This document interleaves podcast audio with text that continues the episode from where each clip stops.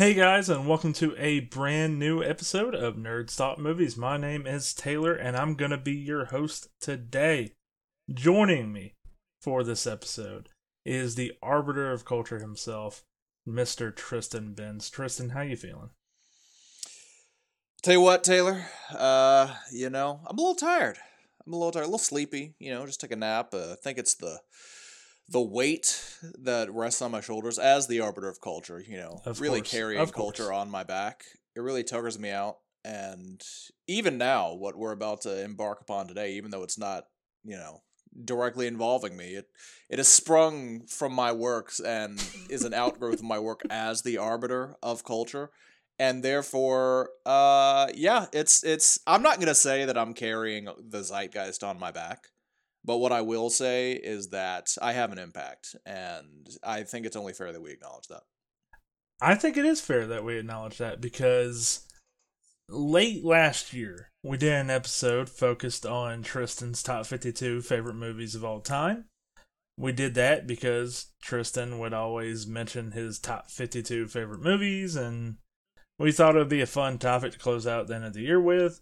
Uh, and if you're wondering why 52, Tristan, just go ahead and tell the audience why 52.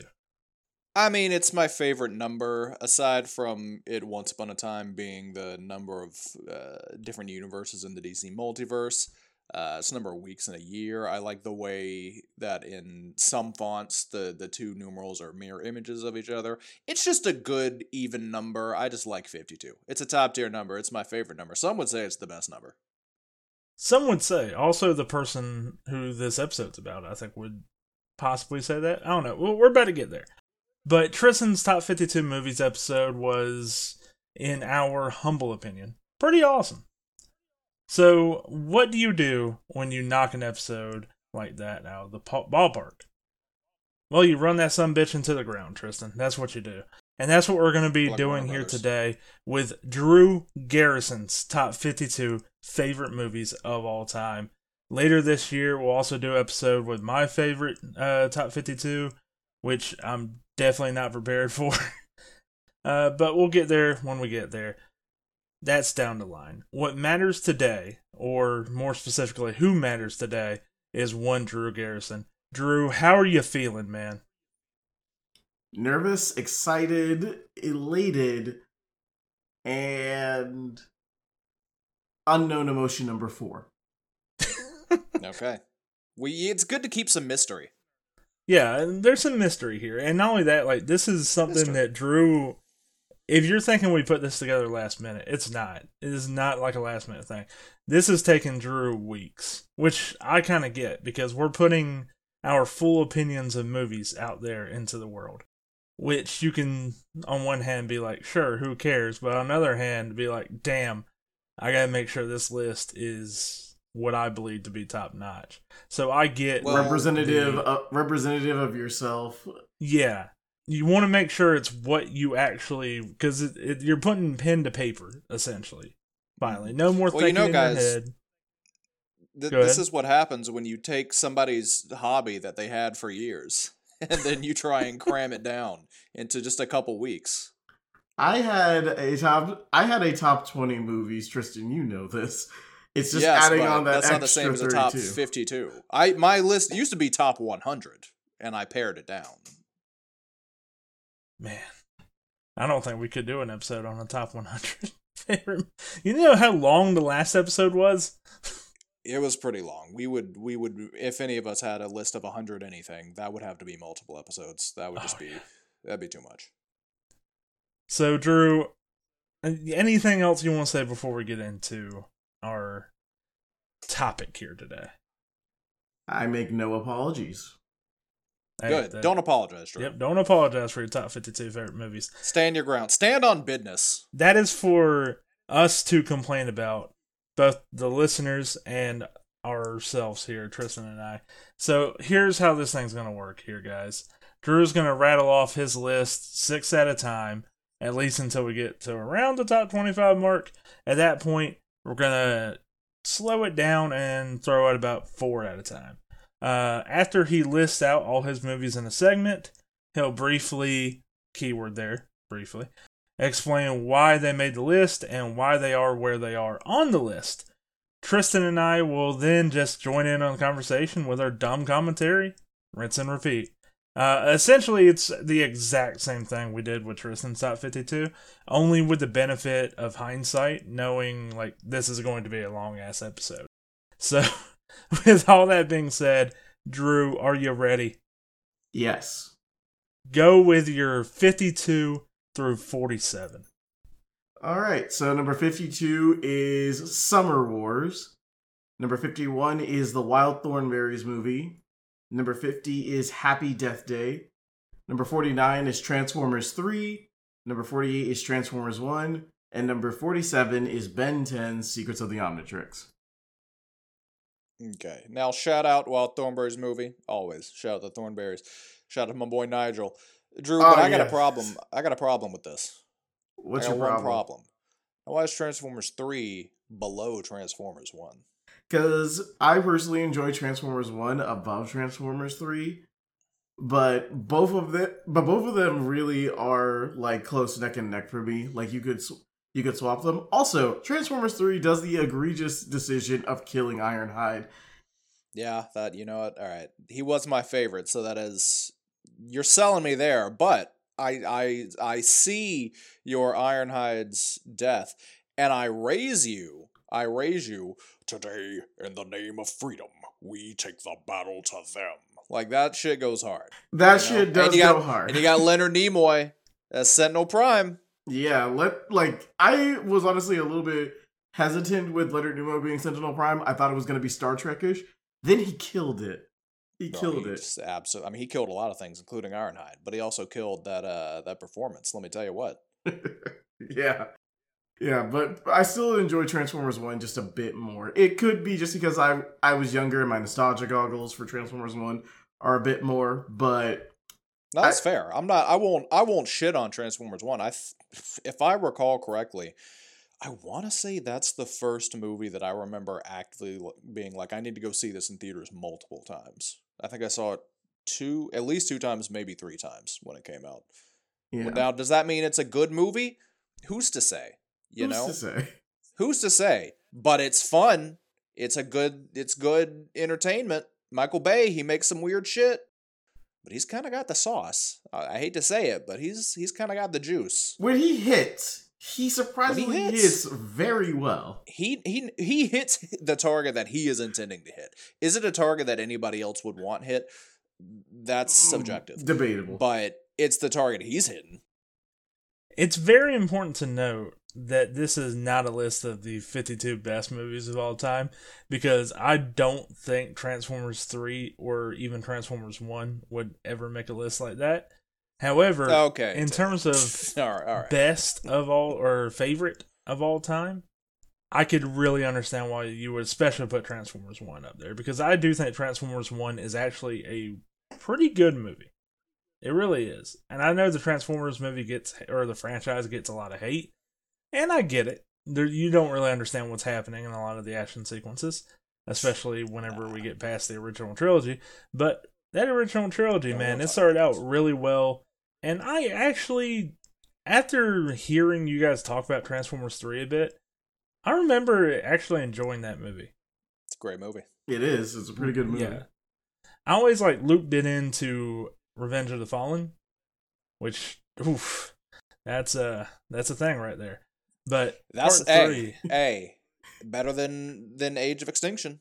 True. that's that. also true, but that's not saying much. but part three, man, I think for what they were going for, it was pretty good. Yeah. And Transformers 2 I also have a soft spot for just because just because it was the first movie to introduce the original Primes concept into the Transformers lore.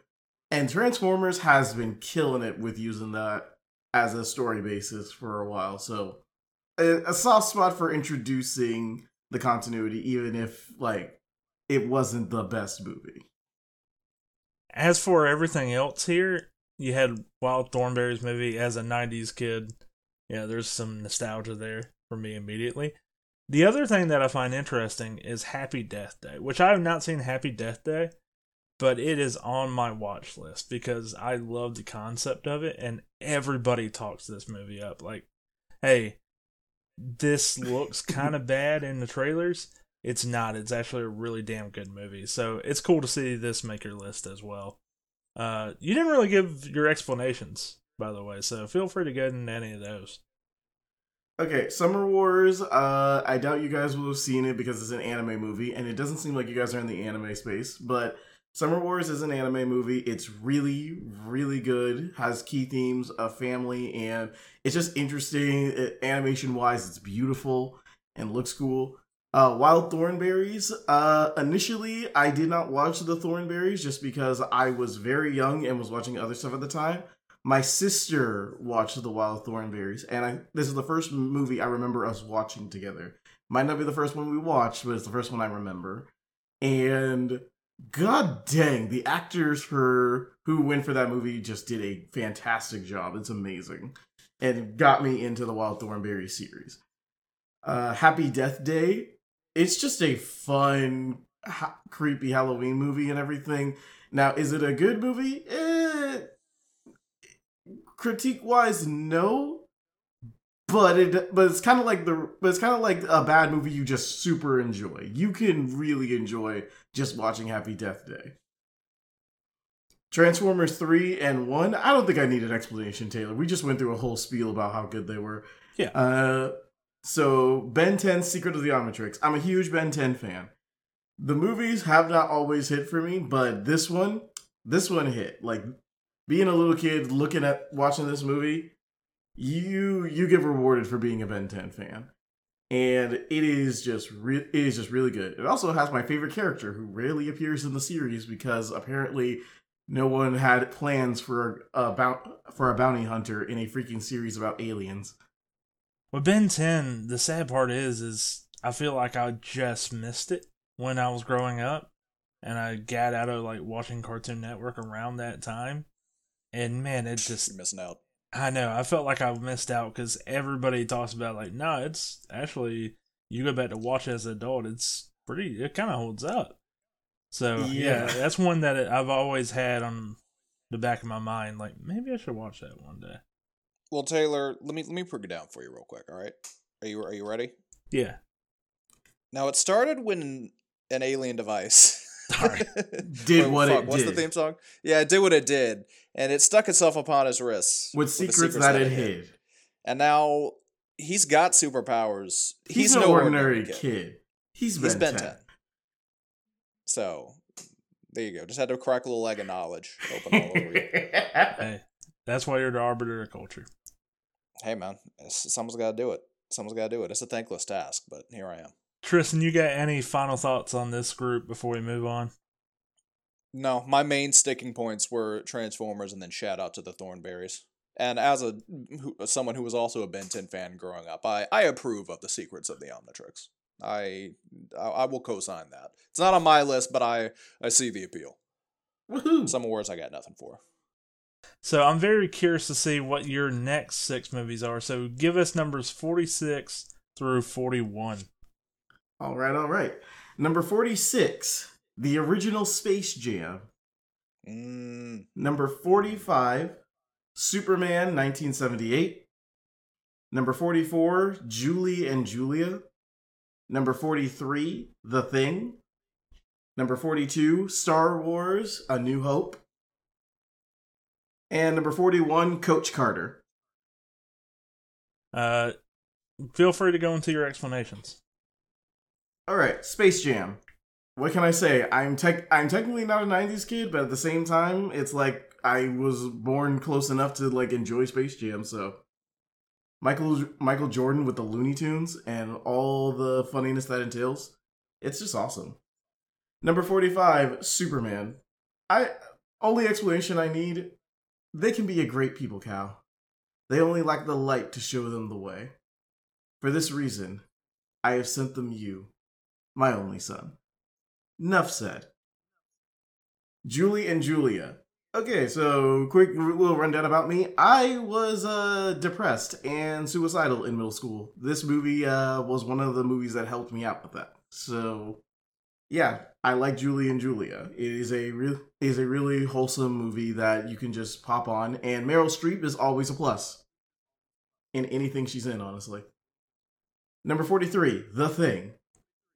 For anyone who has not seen The Thing, uh, just if you're okay with a bit of, with a bit of uh, body horror, you will love this. Like it is a really A good. bit? sus- I'm sorry. I'm sorry. Great movie, but let's be clear. A bit? Tristan, don't scare them away. I'm not. I'm just. uh, Don't be scared to watch it. It's great, but you know, let's not undersell some of the body horror aspects. True. Yeah, the th- the thing. So I guess what to say is Ben 10 makes me think of all the creative things that could be in space. The thing makes me afraid of that same concept, and it is a really it is really interesting. It's really tense. It's a great suspense horror movie, and I feel like it's one of the few horror movies that didn't get mucked up by its sequels. Star Wars I don't know how many times I've quoted Star Wars on this show. A lot. Probably more than any sane man should. But I never claimed to be a sane man. So, That is also Star true. Wars. Yeah, Star Wars is amazing. The first movie is my favorite. Uh, and ironically, I never watched the series in the intended order. I watched it in the episode order. So I knew the whole twist. So that is one of the reasons why the fan, uh, why uh, episode five did not uh hit me as hard as it did a lot of other people. But still a great twist. And finally, Coach Carter.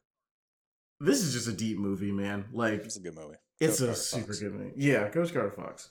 Well, he slaps the kid. Well, you know what? Hey, get out of coming. So to start off here, I feel like Star Wars is the most interesting thing. Why did Star Wars end up being? Well, I want to also add the thing to that because those are two movies that I think is like one's one of the best I would say horror movies of all time. Star Wars, we all know what it did for sci-fi and just entertainment in general. Why is it here? You know. Like as I'm a super I'm a super Star Wars fan. I have a Luke Saber lightsaber, aka Mhm. Anakin's first lightsaber, aka the Youngling Slayer 9000. Like I have a it's like I am a huge Star Wars fan. That being said, I ha- I enjoy a lot of different franchises and everything, and Mhm. most of my favorite Star Wars stuff, ironically, comes from the expanded universe that Disney nixed. So this is as far as I can put Star Wars as movies here. It is not what I would consider the pinnacle of Star Wars. And I guess to kind of tease, is this the only Star Wars movies on your list? Well, he Yes. said this is his favorite, so Oh, okay. Yes. I didn't hear that. which part. is why I'm thunderstruck that it's number forty-two. yeah. That, see, that's the thing. That's where I was like, okay, okay. I- I'm wondering what's going to be ahead here, because putting Star Wars and saying this is your favorite one. All right, let's see what Drew has cooking. Like I, I'm a complex individual. The machinations of my mind are crazy. We're about to see that. But uh I'm gonna quickly go through and then just throw it over Tristan here. Space Jam, it is a glorified commercial. But man, Yes, it is. Just people our age, there's just something about it that's too nostalgic for us to see through a reviewer mind, through like an unbiased mind. Like there's just something about it we just love for some reason. Not even just our age, but sorry to interrupt you, but it's like I No, have uh, I have multiple tiny cousins. I put on, uh, I put on um Space Jam two for them, and they disliked it, and so I just like I just like okay, let's try the original. They love the original Space Jam. Your cousins have taste. Uh, Yeah, I mean, but- That's what I'm hearing. I know, right? Yeah, and there and there are like ten of them, so it's not it's not even like oh, it's like oh, uh, it's only like a few of them. It's like I had ten. Oh, it's a good sample. that I had to look over. Yes, Awesome. The more people that dislike see it. Space Jam 2 and adore Space Jam 1, the better the world gets. Uh, Oh, but Superman 1978 classic. What else can you say? What Christopher Reeve has done for the character and what that movie has done for the character Superman is there's nothing we can say on this panel. Um, Coach Carter's movie that I remember watching, but I do not remember. If that makes sense. I know you guys have movies like that, to where you know you've seen it, but you cannot remember it. Yeah, I've had Yes. that happen. I remember Coach Carter though. You know, Yeah, Channing Coach Tatum's Carter. in it. Mhm. uh, Like, we gotta do, we gotta review it on the show one day. Boy, you remember Channing Tatum being in Coach Carter? He was the one white boy on the team. I just That think, his role. every I time mean, that, Channing little, Tatum that literally was gets brought up. I just think, oh yeah, it was gonna be Gambit. I can't help. and here's the thing: he actually did like a fine, like this was a serious thing. He did a fine, you know, a fine job in in in this role. So it's just like, man, you know, he's not a bad actor. look. I laughed at that, and I think a lot of people do think like, oh yeah, Channing Tatum, the whole Magic Mike stuff, and he's not a serious actor. I think he's pretty solid for real. Like for what they ask him to do, I don't think he is anybody who's gonna win an Oscar. But at the same time, it's one of those things that like yeah, not everybody is, but that's not a bad thing at all. Like you need good actors like Channing Tatum in movies. the thing I the thing I don't get is like why do people immediately go on that with like oh he was in Magic Mike he can't do serious stuff it's like I'm sorry Imagine why serious. it's like Matthew just McConaughey also happens to be sexy in it. yeah it's like Matthew McConaughey was in that movie and he's done mostly serious stuff Interstellar, I think, changed the minds of everybody with Matthew McConaughey. So maybe that. Tell you what, it changed my mind about Matthew McConaughey. I hated him. I hated him, and then Interstellar made me a, just a. I'm just I'm See, here's evidence right here. We need a movie to change everybody's minds. because my mom and my aunt, you know, all the older women in my life were just all all like, "Oh, Matthew McConaughey," and I'm like, "Y'all are lame. He's lame. Like, get get this man out of my face." And I saw Interstellar, and I'm like, "Holy shit, this guy's got the fucking. He's got the juice. He's got the right stuff. Uh, he's great." But speaking of the right stuff, let me talk about Space Jam because. Come on and slam and welcome to the jam you it, you put Space Jam anywhere on this list and it's acceptable as long as it's included. So that's all well and good. Same can be said for Superman 1978. Uh, never seen Julie and Julia, but Amy Adams and Meryl Streep are both delightful. So by all means, and then the thing, I mean, goaded. So as like again, as long as it's on the list, by all means. I'm still mm, iffy on Star Wars just being so low, just on principle, seeing as how, you know, not that our we're different people, as you said, the inner machinations of your mind are an enigma. But on my list, Star Wars was number two. So just seeing it this low almost feels disrespectful. It's interesting. Yeah. Uh, but also Coach Carter, good movie. Better than Star Wars? I don't know about that, but you know, hey, it's it's a good time. It's it's one of those movies that's like, oh, the wise teacher coming in and schooling the young kids, but you never see it brought up in that conversation. yeah Like you no one ever thinks about Coach Carter, but it's it's a it's a good performance from Sammy Jacks. You know, it's a good performance from the whole cast. Really, uh, it's a it's a it's a good movie. yep Uh, Drew, go ahead with your number 40 through, what is it, 35. Number 40, One Cut of the Dead. Number 39, The Prince of Egypt. Mm, oh man. Number 38, Kill Bill Volume 1. Number 37, The Social Network. Number 36, August Rush. And number 35, Coraline. I'm sorry, not to interrupt. As soon as you said August Rush, I thought about the end when he just looks. I was like, I have to go now. And you're like, why are you just letting this children, this child, run? You're an adult. Stop him. like he's unsupervised in the streets of New York. Honestly, that is like everyday New York. I mean, yeah, but still, it's like, come on. like he just escaped Robin Williams. Drew, I'm going to need some explanations here because unfortunately, the only two I could really talk about are Kill Bill Volume 1 and The Social Network. So I'd like some background. You've never seen The Prince of Egypt.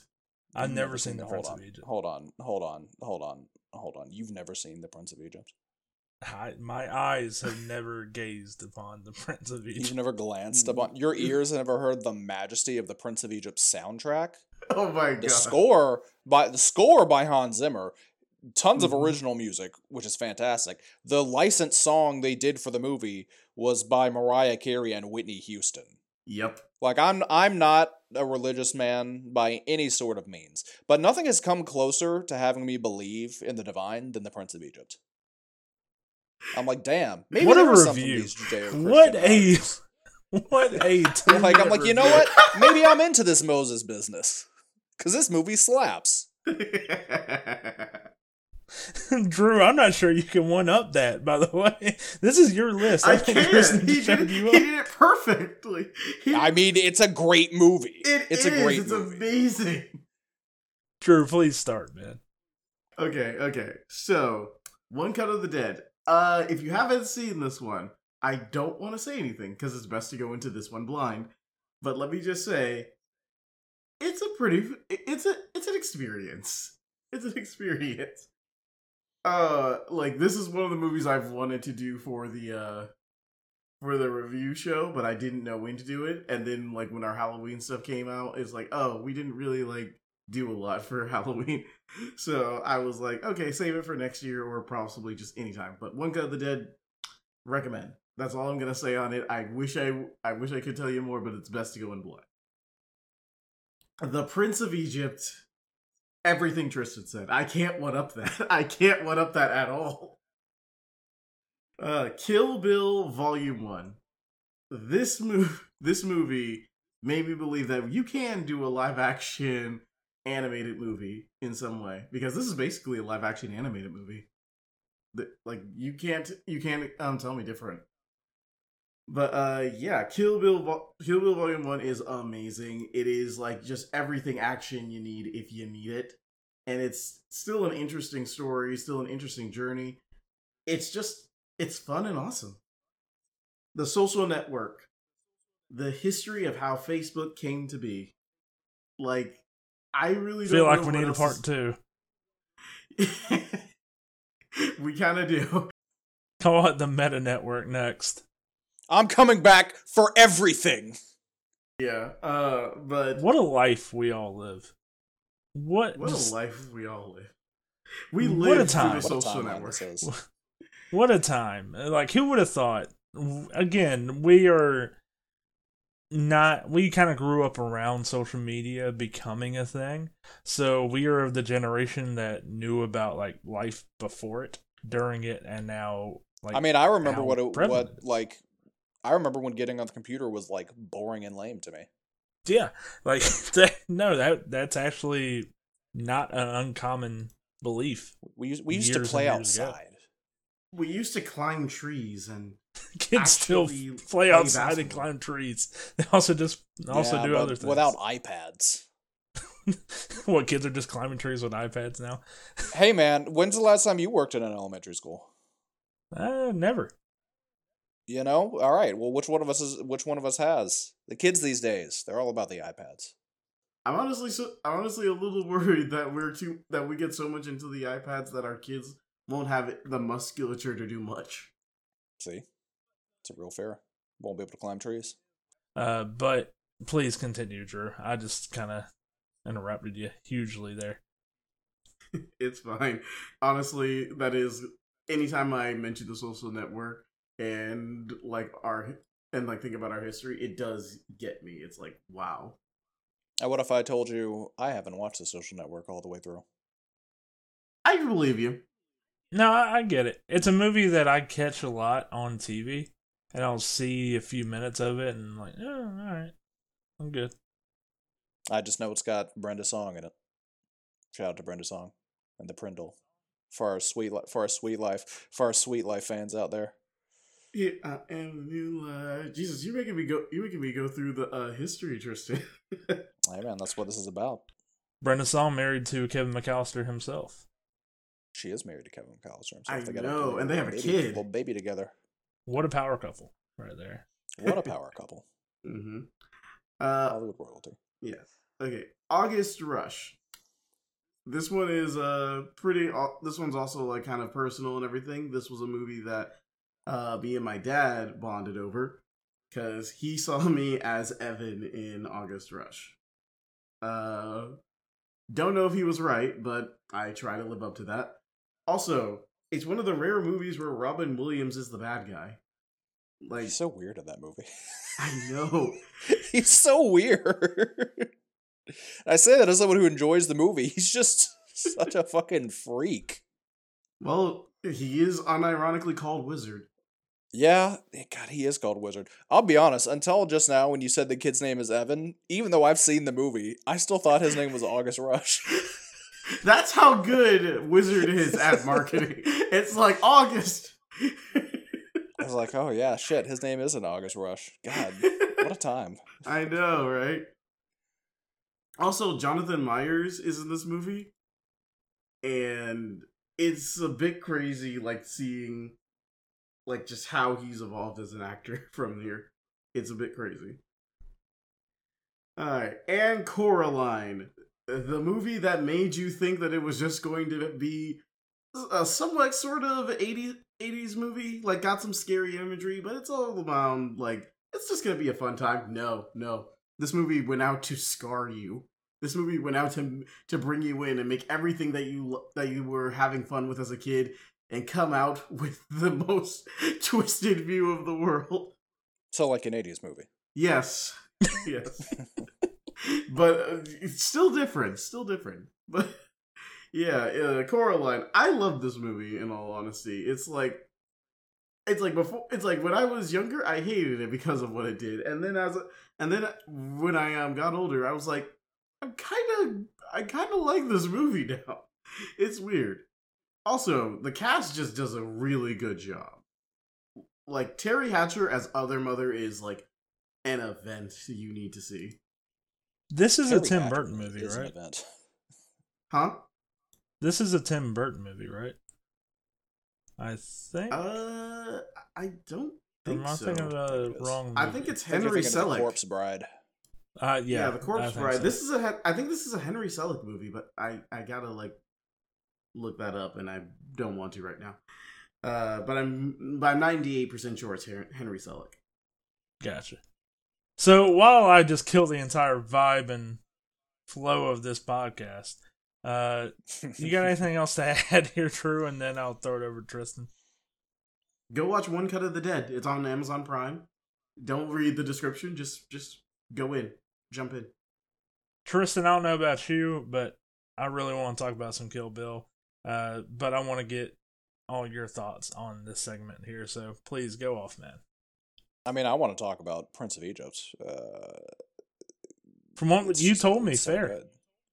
Yeah, it's so good. Uh, One Cut of the Dead, I have no context for. Um, Social Network, like I said, haven't watched all the way through. August Rush, thought the kid's name was August.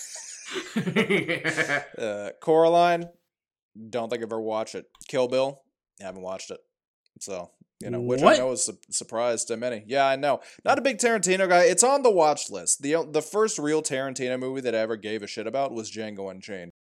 Uh, so Kill Bill is definitely on my my to watch list. It, it's high up there, but yeah, I have no uh, I have no attachment to Kill Bill aside from Uma Thurman is is goaded. Man, Drew, let's talk about some Kill Bill real quick because we Yeah, got talk to about talk some about Kill Kill Bill. Bill. Let's do it. This movie, like you said, it was like an animated movie in live action, and that is something that I was like, man, he's right. it kind of is.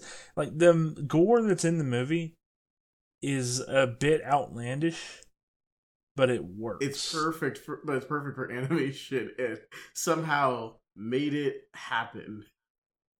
I think it also makes people who don't like gore in movies, it kind of gives them that sense of ease because it's so outlandish. It's so like, what the hell's going on? There's blood everywhere, but it's not like realistic looking blood. It's very clear it's fake. The story is like just a classic revenge tale, but man, throughout the course, I'm not sure if it's part one or part two. You get a lot of the flashbacks, but uh, throughout the course of the entire story, you really understand where the bride is coming from. And man, you're just rooting for her to enact her revenge upon all the people who wronged her. I'm trying to say this as spoiler free as possible because Tristan hasn't seen it. Because I don't know. I I thought he was an arbiter of culture, but uh, maybe we have to reevaluate. Yeah, I am. And you no, hey, you don't get to fucking. T- I gave that to myself. You don't get to take that away from me. You said. Hey man, you said you know, You've some already no no no. You've already taken my my lifeblood of of my fucking fifty two favorite movies. You don't get to take away my title too. I'm not doing that. We're not playing this game, Slappy. Oh man, Drew. Anything on to my say about Kill Bill? vengeance. Kill Bill is awesome. Like I said, it is basically is basically an animated movie in live action. It perfectly gets what uh it perfectly um translates animation to live action. Has some animation in there even when you get some of the flashbacks. So yeah. Um, it's very it's a very stylized movie and it's pretty fun. I also love the tiny little jokes because Kill Bill was technically the first one to start like with little jokes of like, oh, uh, this can happen in the middle of a fight in reality and stuff, and it's kind of cool because it's also outlandish as well. It's pretty awesome, and also you like even with like very little, um, like I'm not gonna say like she gets very little character development because the bride definitely does. Uh, but it's like with the even like from the beginning with the character development with some of the action scenes and stuff, you see her personality shine through what makes her awesome and unique. So yeah, And Uma Thurman is just amazing in the role. yes, she is. There's not enough we can really say here. Everybody in the film, period, crushes it. But uh Mhm. go ahead and go through your 34 through 29. All right, number thirty-four, The Lincoln Lawyer, the original movie, the one with the Matthew McConaughey. Number thirty-three, a Goofy movie. Oh, all right, now we're cooking. Now we're cooking with gas. Drew, I, Drew, I think you and I are starting to see eye to eye. eye to eye, eye to eye. Number 32, uh, kind of a newish one, Encanto. Number 31, The Devil Wears Prada. Number, I th- think Drew's a big Meryl Streep fan. yes, I am. Number 30, Redline. And number 29, Mulan, the 1998 version, the animated version. I gotta say, Drew, I really want to get your thoughts out first because I want to hear why the Devil Wears Prada's on here. All right, so starting off with the Lincoln Lawyer, uh, Matthew McConaughey kills it in this role, and it is really a movie that makes you question: Are you supposed to do the right thing, or are you supposed to do the legal thing? It is re- it is really really good, and everyone acts their butt off. Marisa Tomei is in this, Josh Lucas, and uh, William H Macy, so, like some of my um favorite actors and everything not like like the favorite, but some of my favorite. It's like it's just a really good movie, and it uh, and it definitely makes you ask what should you do. And it's a good drama crime movie, and I'm normally not a fan of um, crime movies, but Lincoln Lawyer just did it somehow. Now it's got a series, and it's honestly almost and the series is almost as good as the movie. Honestly, Does he drive a Lincoln in the series? uh, I honestly don't think he does. I think it's not till like the end of season one where he gets the Lincoln. So I think like yeah, and technically he doesn't drive it; his driver drives it. I have no context for the Lincoln Lawyer. I'll be real honest with you. I I assumed he was called the Lincoln Lawyer because of I don't know something related to Abraham Lincoln, and then they just started having him do the Lincoln commercials because Lincoln was in the name. I had I was I've been curious about the Lincoln Lawyer mythology, the Lincoln lore, if you will. So the reason he's uh, called the Lincoln. Lawyer is because he he tell he has this thing where it's like he doesn't lie. So like the old thing where old Abe never lied and everything. Mhm. That's kind of his whole. That's kind of his whole thing. What does that have to do with the Lincoln though? Uh, Like the car, Like he just also has a Lincoln. They're just really aware that hey, this is a Lincoln situation. yeah, that, you're saying Lincoln way too much. Lincoln, There's- Lincoln, Lincoln. First of all, all right, John Wilkes Booth, you're not going to police how often I could say Lincoln. Second of all, I just I got a lot of questions about this lawyer. You know, like wh- what's it what's it all mean? well, it's a two-hour movie, Tristan. I think you have enough time to go watch it. Here's the thing Lincoln would really appreciate this topic we're doing today. Of As we all know, he really loved the theater. He was a big theater guy. Some Yes. hey, he loved it to death. He did. Dang. R.I.P. That's what they've said about him. R.I.P. to Lincoln. All right. Next up, a Goofy movie. Oh my god, this movie. If you know nothing about Goofy, this movie is kind of like the perfect encapsulation of Goofy.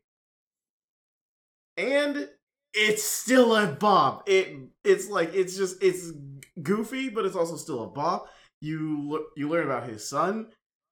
And because this was the first time I knew that Goofy had a son when I first watched this movie. I feel like this might have been the introduction of his son. I think he had it in the original animated stuff he was in as well. Hmm. But um but yeah, it's amazing. Also, Tevin Campbell as Powerline. Never Oh boy. never has a fictional artist transcended to feel like a real one than Powerline. Oh my god. You can still find Powerline shirts to this day. That's how good the music was. Music goes hard. Yeah, it's uh yeah, it's great. It's crazy. But also, this is one of the few go- few um things with Goofy where you see him like mad. Like holy crap, you see Goofy actually like mad and depressed and Struggling for a relationship with his son. I know. It's like just Max, can't you tell he just wants to have have a nice trip with you? Hug your dad. Uh this is what and it's also one of the few kids movies where I was a kid and I still sided with the adults. It's like he just wants you to love him, Max. Uh, but yeah, goofy movie. It's great. Encanto. It's a really, really good movie. It is. It's one of the Disney movies I feel like you could see it being in the Disney Renaissance in a 2D animated form, and it's really good. The music also slaps super hard. Like you, you can't get most of it out of your head. And the characters are all very well defined. Nobody feels like that they've been snipped for the movie. It's really good. Dolores is my favorite and she will and she should be everyone's favorite but you know i can't control people's minds yet for the devil wears prada the one you've been waiting for taylor I need the explanation. okay for one thing the devil wears prada is actually a really good movie like i was i was very young when i first watched this movie and i was not one of those kids who could sit down and watch a movie about some about some woman getting into fashion and yet the conflict between andy and miranda priestly aka anne hathaway and meryl streep respectively is just super interesting even to young drew now, admittedly, Meryl Streep does make this very easy for me to watch because she can act her way out of a paper bag and then some. But it's also like this movie is just very interesting for seeing how a person can change in the environment they're in if they're trying to like fit in and be someone that they're not. And just who they can become as they go along with it. Plus, this is one of those movies where you can feel the cutthroat industry that you're in and not make it feel like oh it's the entire industry that does this that um that made this possible. It's not just this one person. It's like nope nope. We still put all the we still put all the blame uh, like most of the blame on miranda Pri- priestly and she has done her share. She is not a good person at all. But it's like you still see like how andy could become that way. It's just a very interesting movie. It's like you go in it and you see like the character flaws of everyone, how they overcome them, but also what they're turning into. It's a good movie. It's just a really good movie. Okay, Red Shit, Line. might have sold me on uh, Devil Wears Prada. I hope I d- I hope I did. Okay, Redline. This is another anime movie, and it is the epitome of style with a bit of substance. When I say that red when I say that Redline is a really really good movie, I mean it's a really really good movie. Interesting thing about it, it actually debuted for a private sc- for I think a private screening in 2009 yet didn't c- become fully released to the public until 2012. I'm not sure why. I still haven't figured that out. But it is a really good is a really good movie. It is basically a racing movie. If you know Speed Racer, it is the anime it is a anime version of Speed Racer, and Speed Racer originally started out as basically an old school anime. I was gonna say, wouldn't that just be Speed Racer? now there's a there's a few differences and everything. Also, the main character Johnny, he has the biggest pompadour. If you know what that is, he has the biggest pompadour I've ever seen in anime. Okay, and uh Mulan, 1998 animated version, not the live action one. This one is just a really good movie. It is ha- it has really good music. It is really amazing, and I was sorely, heavily broken by the live action one. But the thing with Mulan is that you see someone who is just very out of her depth. She has no idea how to act like a military person at all, and she has to not only um not only is she a woman trying to make herself look like a guy so that way she can protect her father and keep honor in the family but she is also doing her she's also doing her best to actually fight for her country and do what she and do what she needs to do to protect all of China. Then you see then you see her at at the end. She embraces both sides of her, the kick-ass warrior and some of her masculine traits, but also the tools of her femininity that she once struggled with are now something that she can handle and she defeats the ultimate Hun with it. It's amazing. Also, Eddie Murphy as a talking dragon. Like I get like I get it, it's not entirely Chinese culture wise, but he makes that movie so good. And again, music bops. Reflection is amazing, and of course, I'll make a man out of you. The girl we're fighting for. There's it's like it doesn't have a lot of music. It's actually very low on Disney musicals for music, but it's still amazing. Also, Drew, I, I think I, I can give give you an extra bump on this because I'm sure you'll agree. One of the best worlds in Kingdom Hearts. Yes, it is. Oh yes, love this place in Kingdom So Hearts. there you go. Thinking about it, Eddie Murphy really had a really good run voicing animals in animation. I know, right? He, He was did. the dragon. He's got a, he he's was got such a Donkey, was- dynamic voice. I hope Shrek's on this list. That's all I'm gonna say. One of the Shreks. Uh, but Un- anyways, Unfortunately, Donkey. unfortunately, he is not. Like I Hmm. like I like Shrek. It just today, Taylor. like I like I li- like I like Shrek a lot. I do. He just didn't make the fifty-two. getting to I guess my reaction here. Devil Wears Prada, like I know I was making the bid earlier, but you cannot tell me the movie did not have an impact on the industry. Like there's so many movies and shows that have made jokes or references or paid homage to that movie. Like you said, Meryl Streep is always a plus. That is the case here.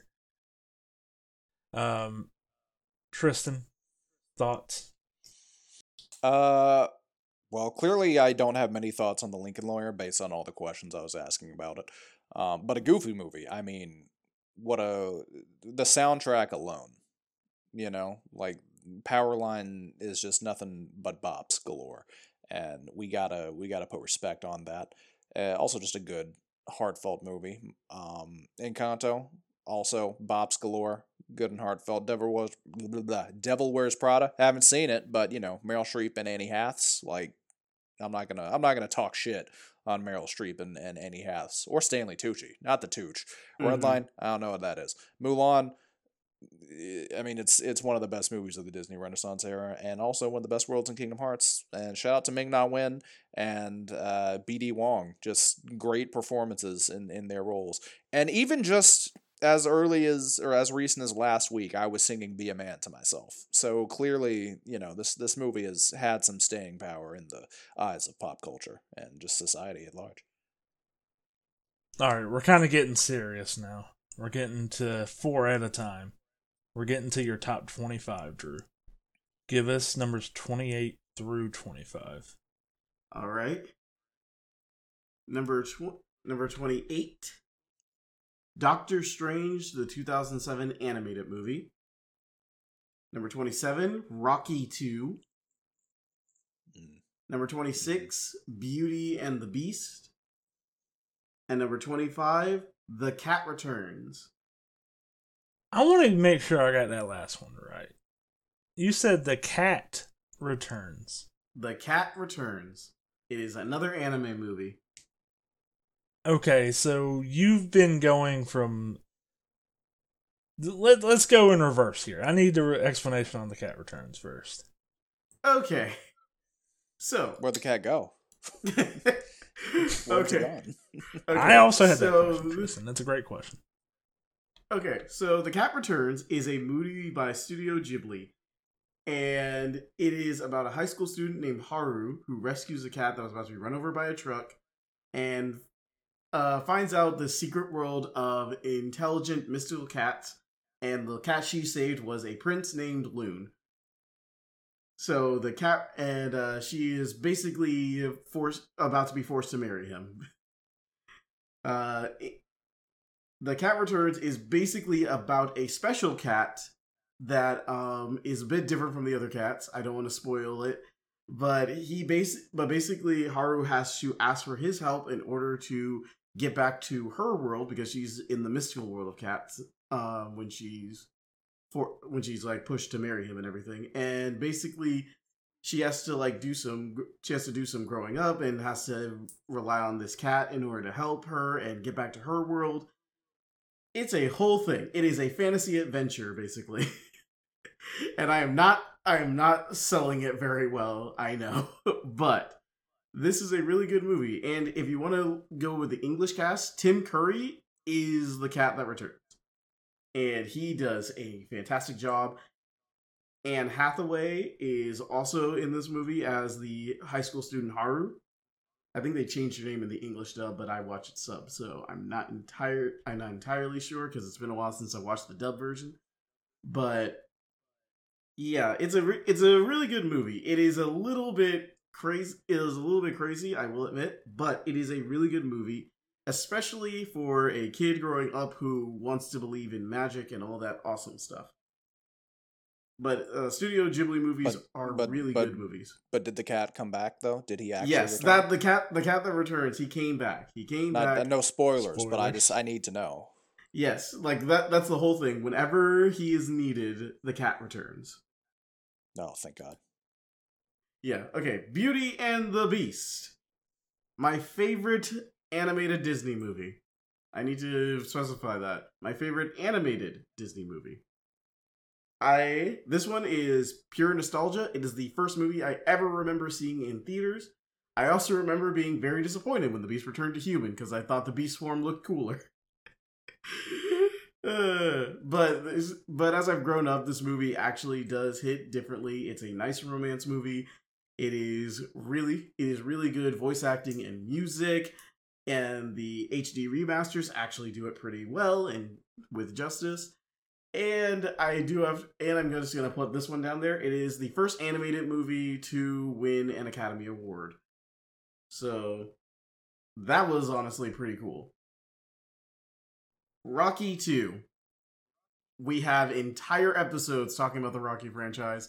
I am just going to leave Rocky 2 with it is my favorite of the Rocky franchise, even above Rocky 4, which also almost made the list like Shrek did, but just didn't make the 52.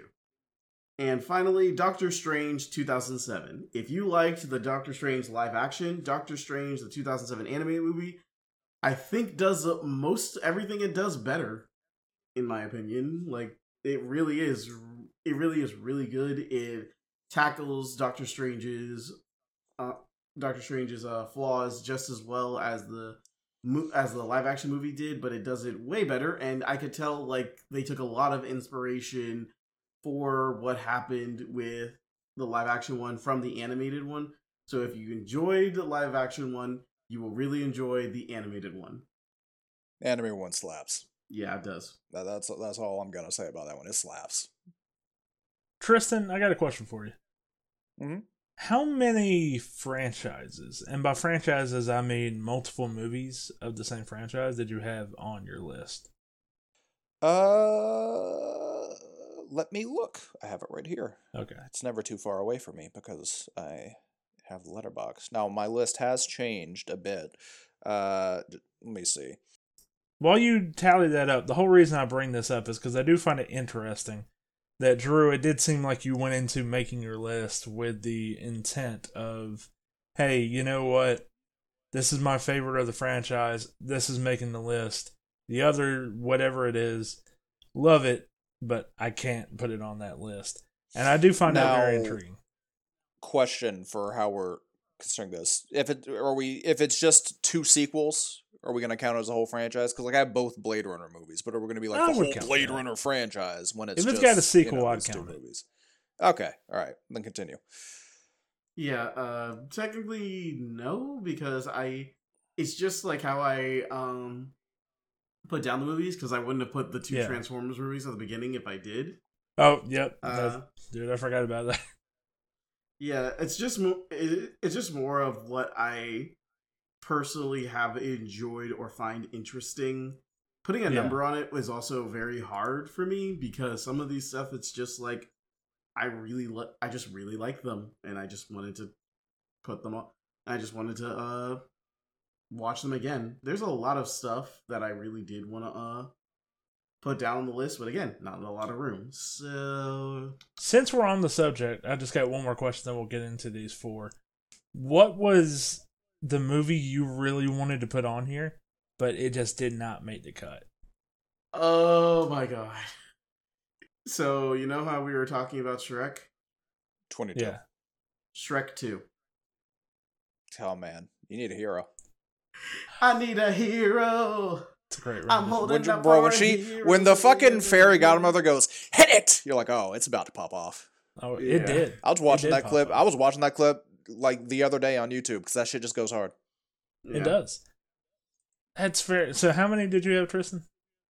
Uh, well, 22 separate franchises. Okay. Um, but not every movie on the list is part of a franchise. If Although I feel part weird. uh, of a shared universe, but also still like their own sequel franchise thing. Does that count?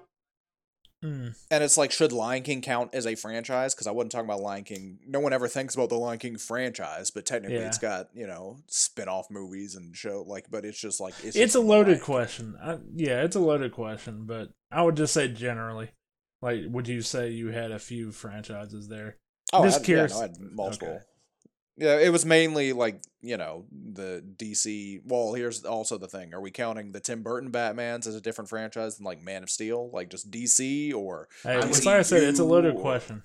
Yeah, But, it's a uh, very loaded because then in that case, then it's just DC, Marvel, Star Wars, Lord of the Rings, and then you've got the big sci-fi things like Matrix, you know, Back Yeah. to the Future, that sort of shit.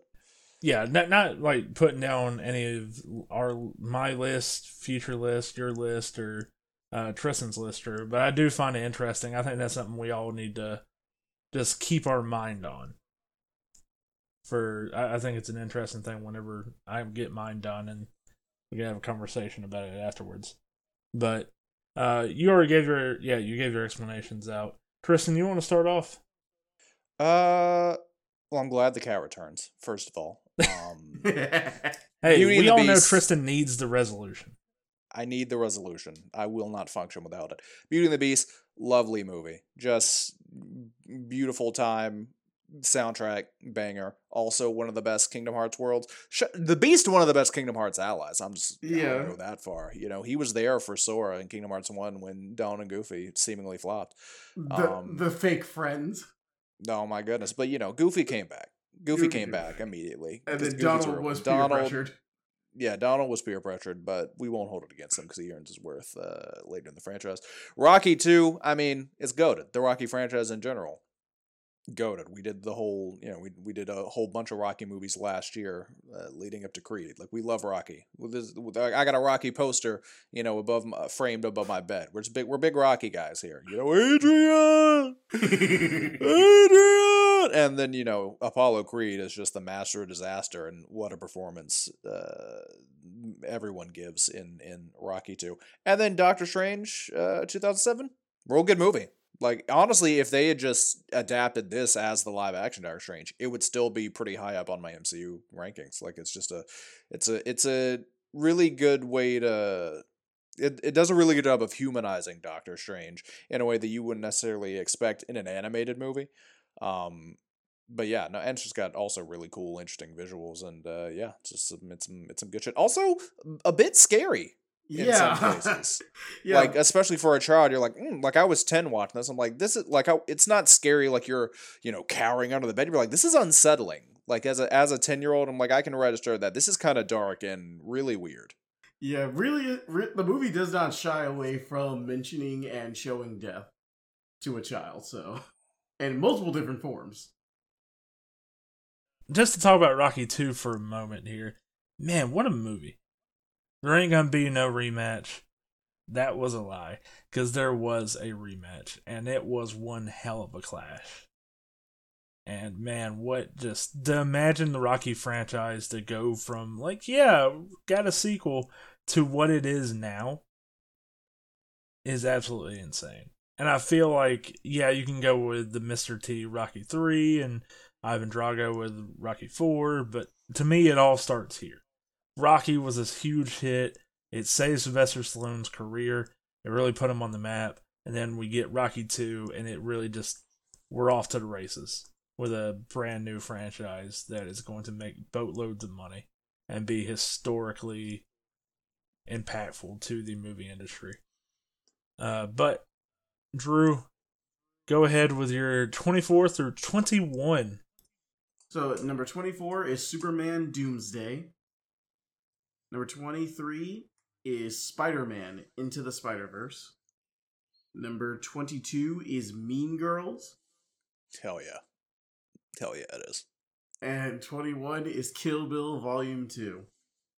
Drew, feel free to go into your explanations.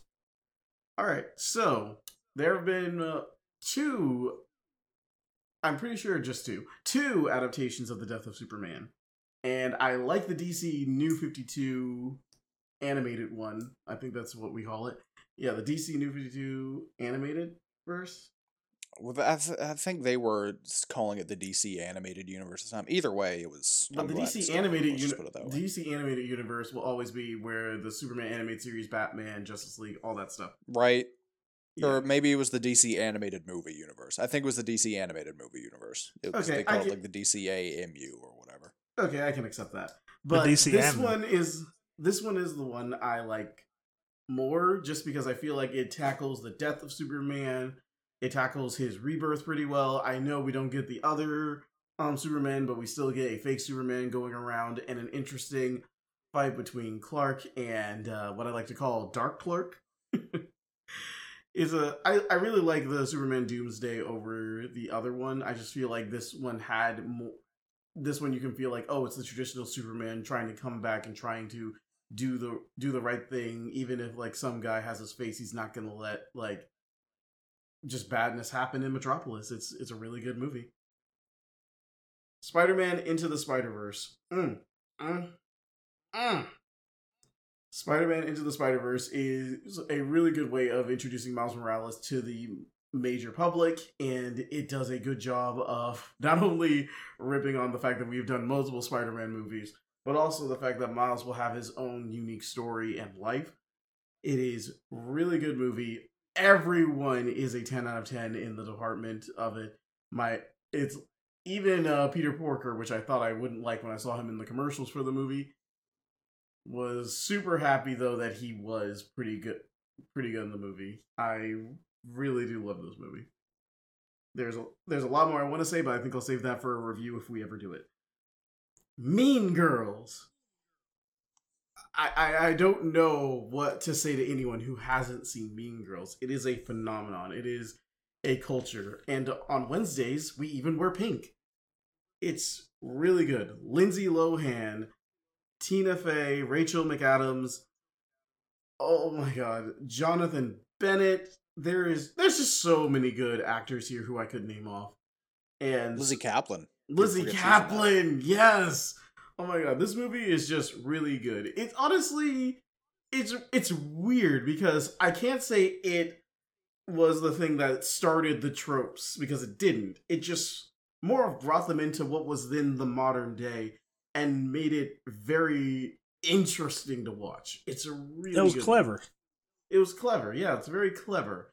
And even to this day, because ironically, every year on its um, anniversary for its um, theater theatrical release, a lot of theaters will have this playing, and I didn't know that until college when uh, a mutual friend of me and Tristan's mentioned it, and we went to see the movie together. It was it was crazy. Damn good movie. Damn good movie. Damn good movie. And finally, Kill Bill Volume 2, the sequel to Kill Bill. I don't I I was about to say something, but it's a spoiler, so need to rethink my thoughts here on what to say for Kill Bill Volume 2. Uh it's basically like just everything Kill Bill Volume 1 does, but does it better. It has really it, it I think it does have better fight scenes than Volume 1. I think there's less fight scenes and more exposition, but it's also very necessary. If I remember right, both movies kind of Yeah. blend together. Like I know where the second one begins and ends, and I know where the first one begins and ends, but I, the order of events kind of uh, eludes me here. But I feel like the second one's a little more exposition, but it's very necessary. it's very necessary, but it also like it still does some of that exposition really well. Like when you finally see Bill and like get to like get him talking and everything, it's like his exposition is just really interesting. David C- Carradine, or is it Carradine? I'm I can't remember.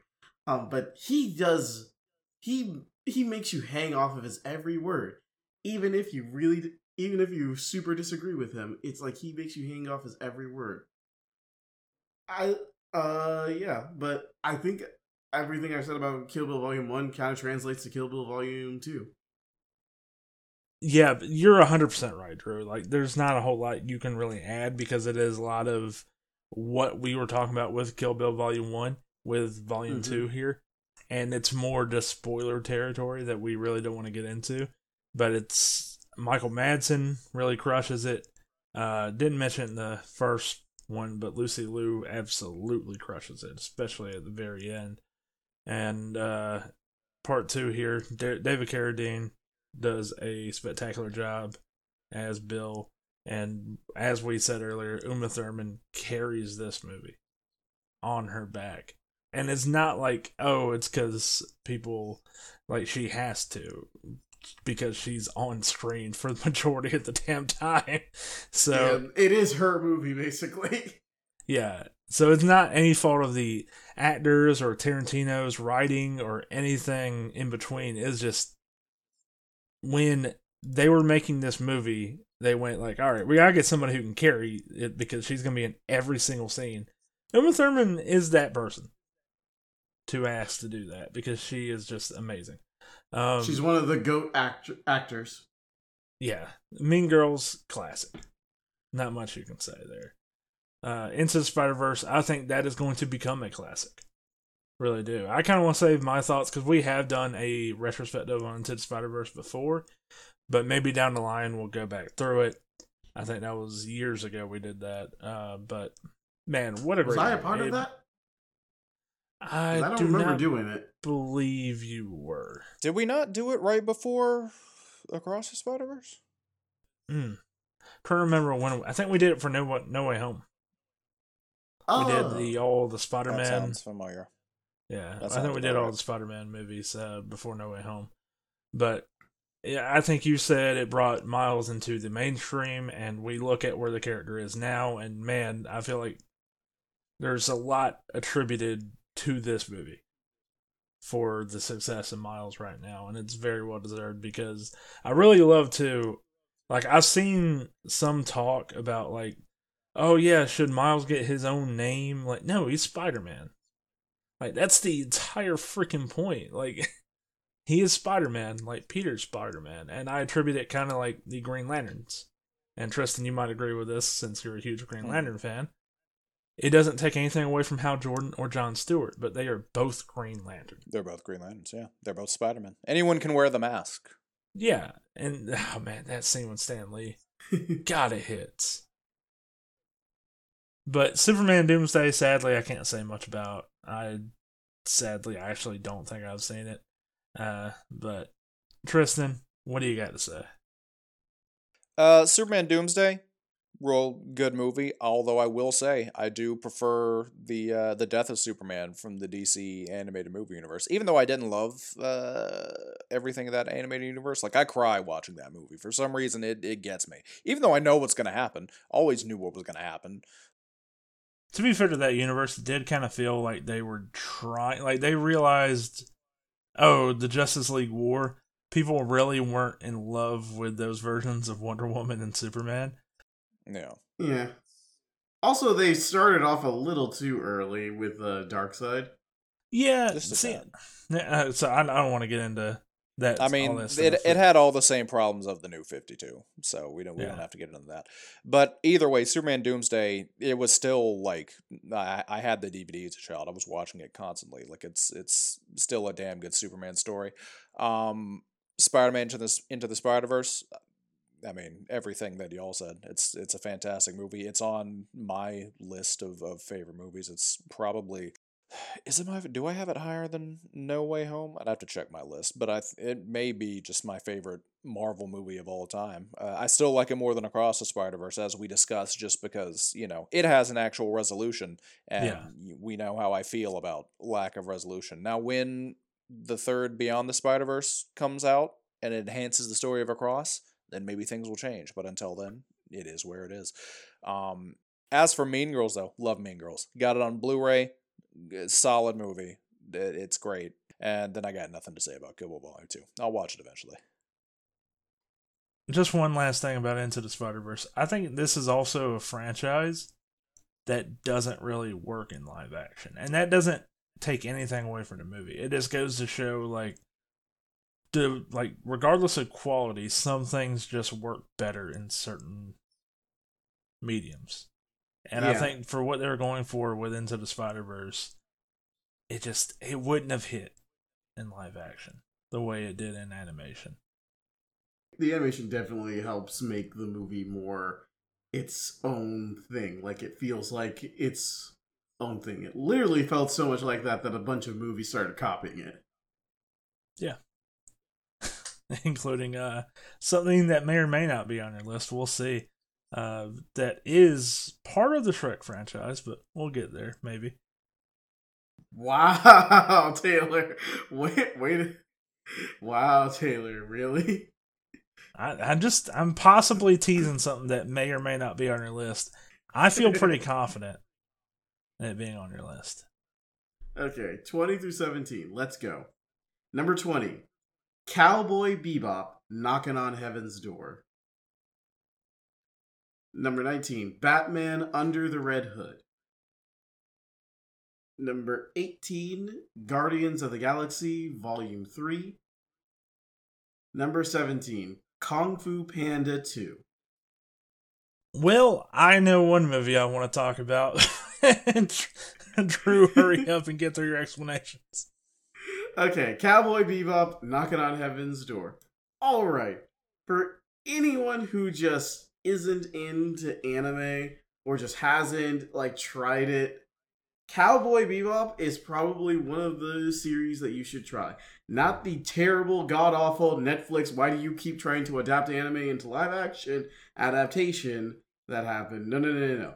I mean the actual Cowboy Bebop animated series from Japan, the one that Netflix tried to use the ratings for in order to hide how bad Cowboy Bebop, the Netflix series, had. Yes, that was a whole thing. But Knocking on Heaven's Door is a. I guess you could say it's a conclusion to the series, but also, like, at the same point and at the same time, an entry point. Like, Cowboy Bebop is a very short series. It is, like, literally 10 episodes. Uh, but Knocking on Heaven's Door was basically like the end for Cowboy Bebop. It had the it was like the ending that it needed. That's the best way I can put it. But basically, but basically uh it goes it follows an intergalactic bounty hunters who all have a unique story to tell on their own. That is the best way I can put it without spoiling it. Uh what else can I say? What else can I say? What else can I say? Okay, so basically, uh, Tristan, if you you like Blade, you like Blade Runner, right? I do love Blade Runner. So this so this has some themes of Blade Runner in it. Not entirely, but it has some themes in it. It also like inspired a few things. Like apparently, Futurama was inspired by the manga for Cowboy Bebop. So Interesting. yeah, so it's got it's got a few things in there. It is really good. Also, the opening theme slaps, and they do a remix version for the movie. That's the best I can do without spoiling things because it really, if I go into details, I have to start talking about the series. And ironically, you can watch the movie without watching the series, but a lot of stuff also hits more if you know the series. I've never wanted to talk about a movie but not but can't talk about it more than this. Uh okay. Batman Under the Red Hood. Me and Taylor did a um episode on this. I really wanted Tristan's idea on it too, but I kind of could guess most of it. Anyway, Batman Under the Red Hood. It is one of the greatest Batman movies of all time, Yes.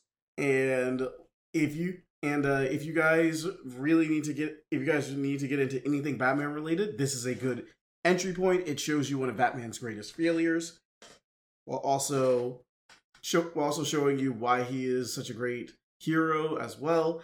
It shows you his relationship with the Joker, even though that constantly gets in flux. It still shows you a great relationship with the Joker, and and one of my favorites, it has a special reveal that is probably not a surprise anymore to most people, but it has a special reveal of a certain character that really just makes Oh, you can was like- spoil it- that. That's not even a spoiler anymore.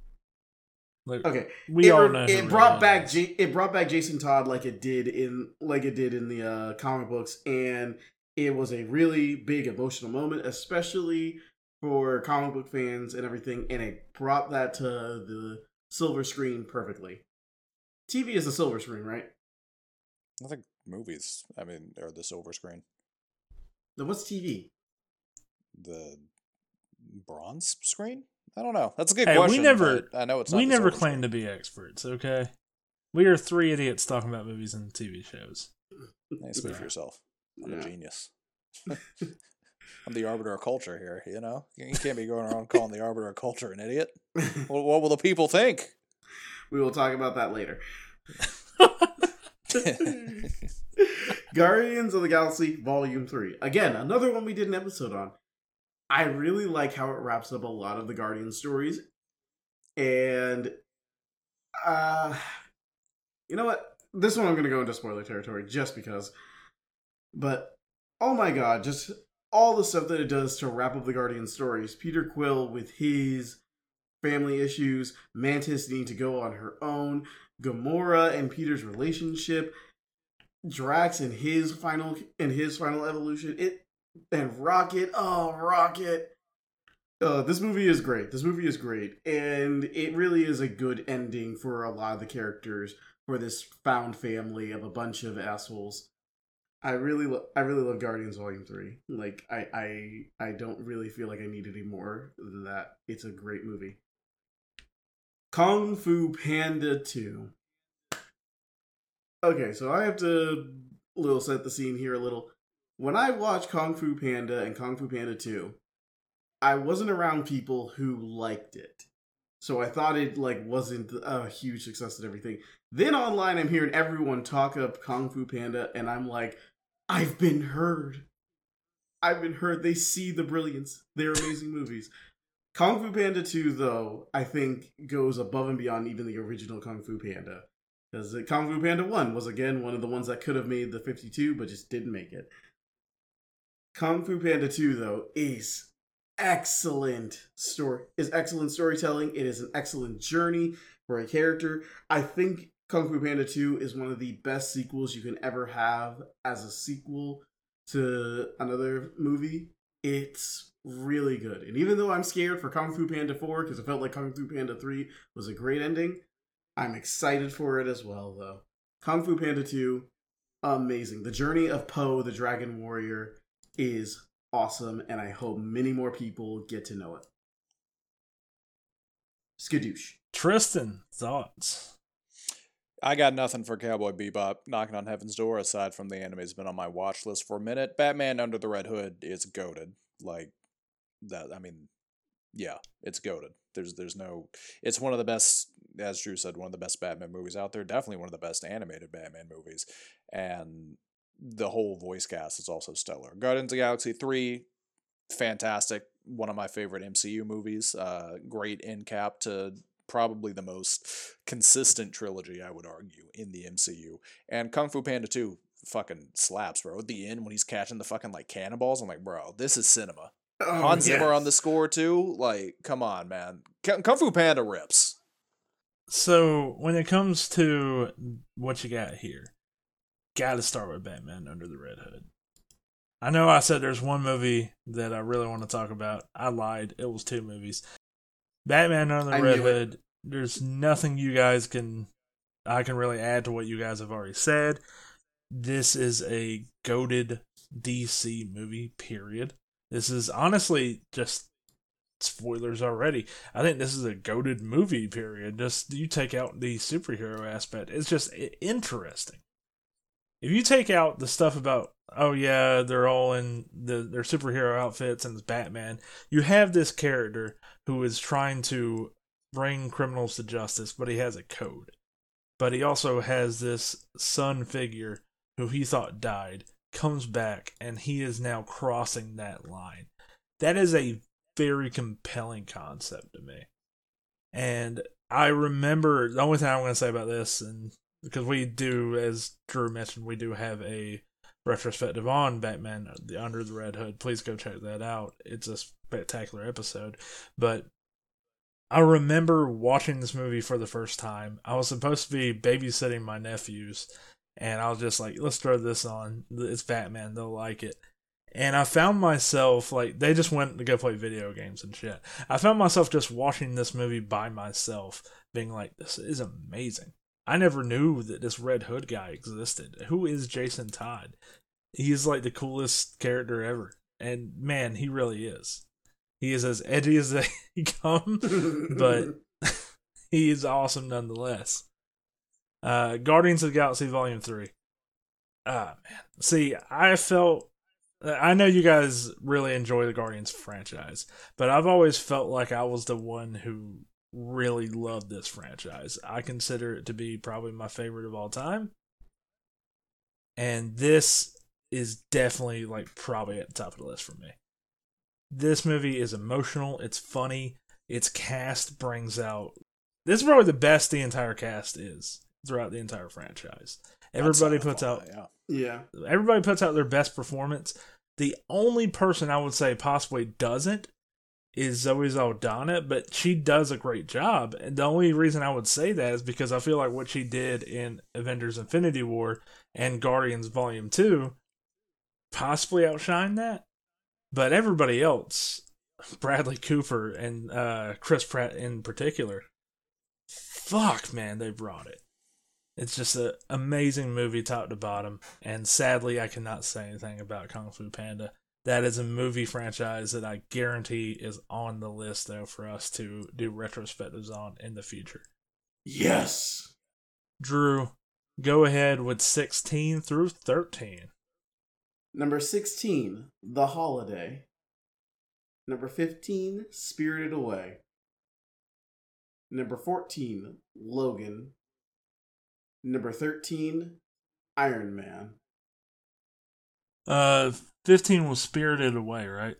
Yes. Okay. Go ahead and go into your explanations. So, The Holiday, like I've talked about movies that I've connected with my family on. This one is one that me and my mom connect on. It is our Christmas tradition, because it is a Christmas movie. And we watch it every year. Uh, but yeah, it's a really good movie if you just want some nice Christmas watching and want something a little different from the normal Christmas feel. This one's pretty good. It's got Kate Winslet, Cameron Diaz, Jude Law, and Jack Black. It's really good. Spirited Away is another anime movie, and is it the last one? I think it's the last one on the list. Uh, but yeah, it's another Studio Ghibli movie, and this one This one was actually known to the mainstream for a while. Came out in 2001. It came on on Cartoon Network as well. It, Cartoon Network actually had. Da, da, da. It's talking too fast. Cartoon Network actually had a tradition of putting this on their channel for a while. Uh, it is about a girl named uh, Hayao Mizura, uh, Miyazaki. No, no, no. No, Hayao Miyazaki is the director. Dang. Uh, Chi. Interstellar is about this astronaut named Christopher Nolan. I know that's the thing that hit me. Uh, it's about Chihiro. That's her name, Chihiro. Um, and her parents accidentally stumble into an abandoned amusement park. What they don't know is that they stumbled into the land of the spirits, and the parents accidentally disrespect the spirits and get turned into pigs. Chihiro then has to make a deal with a witch so and do some and do some uh spoilery stuff in order to find a way of getting her parents back. That is all i am going to say on the spoilery stuff but it is a really really good movie. If you and again this is one of those ones that's like if you don't like anime this will get you into it. Like this is like one of the one of the movies that people will say is the gateway and also, it may make you addicted to Hayao Miyazaki's uh, movies because it certainly did to me. It is really good. And it also is one of the few remaining movies that is done with hand drawn animation back when it was transferring over to digital. And Hayao Miyazaki has kept that tradition, and I think he is on his last movie, so that tradition might go away with him. But it's a really good movie. I highly recommend. If you haven't seen it, please just give it a watch. Logan, the uh, former last hurrah of Hugh Jackman, What a huge jacked man he is. What a huge liar he is as well. Well, that's unfair, but the joke was that's there. unfair. He meant it at the time, but I know he uh, meant it at the time, but still, it was there. Yeah, Logan is a great send off to a great hero. Uh, I have a feeling that technically it is going to be a send off for that universe's Wolverine and is not going to be the Wolverine of the X Men universe fully. Kind of like how in um, No Way Home, technically we are not dealing with the actual characters from the original Spider Man movie. Tobey Maguire Spider-Man movies, and the um, dang it, I just had his name Andrew Garfield Spider-Man movies, but they are from parallel universes that have near identical universes. I have a feeling that they're to do the same thing. I might be wrong, but I have a feeling they're to do the same thing. But Logan is a really good movie of just a of just a desperate Logan realizing that he has missed out on a, some of the essentials of life and is just doing his best and from doing his best he realizes what he's missed out on and becomes a father figure to another character. It is really really good. And then iron man. I don't even know if i need to explain myself. This is the start of the great mcu this is robert downey jr's redemption story in a bottle. It is the story that made Iron Man mainstream. It made superhero movies respected. Hmm. I mean, it came out like the same year as The Dark Knight, so I don't know if I'd say this is the one that made him respected. Yeah, I don't count The Dark Knight as a superhero movie, so. But yeah, I know it technically is because Batman, but at the same time. Uh, I mean, I don't, I don't really, I count it more as a Christopher Nolan movie as well. But to the general audience, when you're talking about, oh, but like The Dark Knight's the best superhero movie of all time. I guess you're right, but yeah, Iron Man. Iron Man is one of the goaded movies. It's really, it's really one of those movies that I feel like you could sh- you could show at any time period, and it you can get something out of it. And Robert Downey Jr. just does a great job. Again, this was the start of the MCU. It's a really good. It's really good, and I really enjoy it. But yeah, those are mine. Uh, so what do you guys think? yeah, Iron Man's one of the best MCU movies. I think it's one of the best superhero movies. I think it's a pretty damn good movie on its own.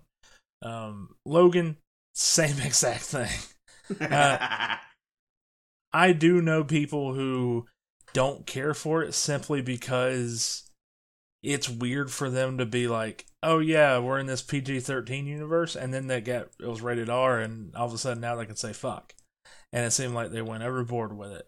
So I get if you're just like, yeah, it seems like just now we're just gonna say "fuck" in every sentence, and it's weird. But at the same time, I can look past that and be like, man, with the story they're trying to tell, the character development of Logan with Xavier as well, and man, what just a dark ending for him, really, and the story he had throughout the movie. It's so enjoyable isn't the right word, but compelling I think is the right one here. It's a compelling movie throughout. And the ending just leaves you in tears. Tristan, what do you got to say? Uh, never seen The Holiday, but the Cassie list, I'm like, you know what? Pretty solid. Spirited Away, also was gonna show, I guess. Never watched it.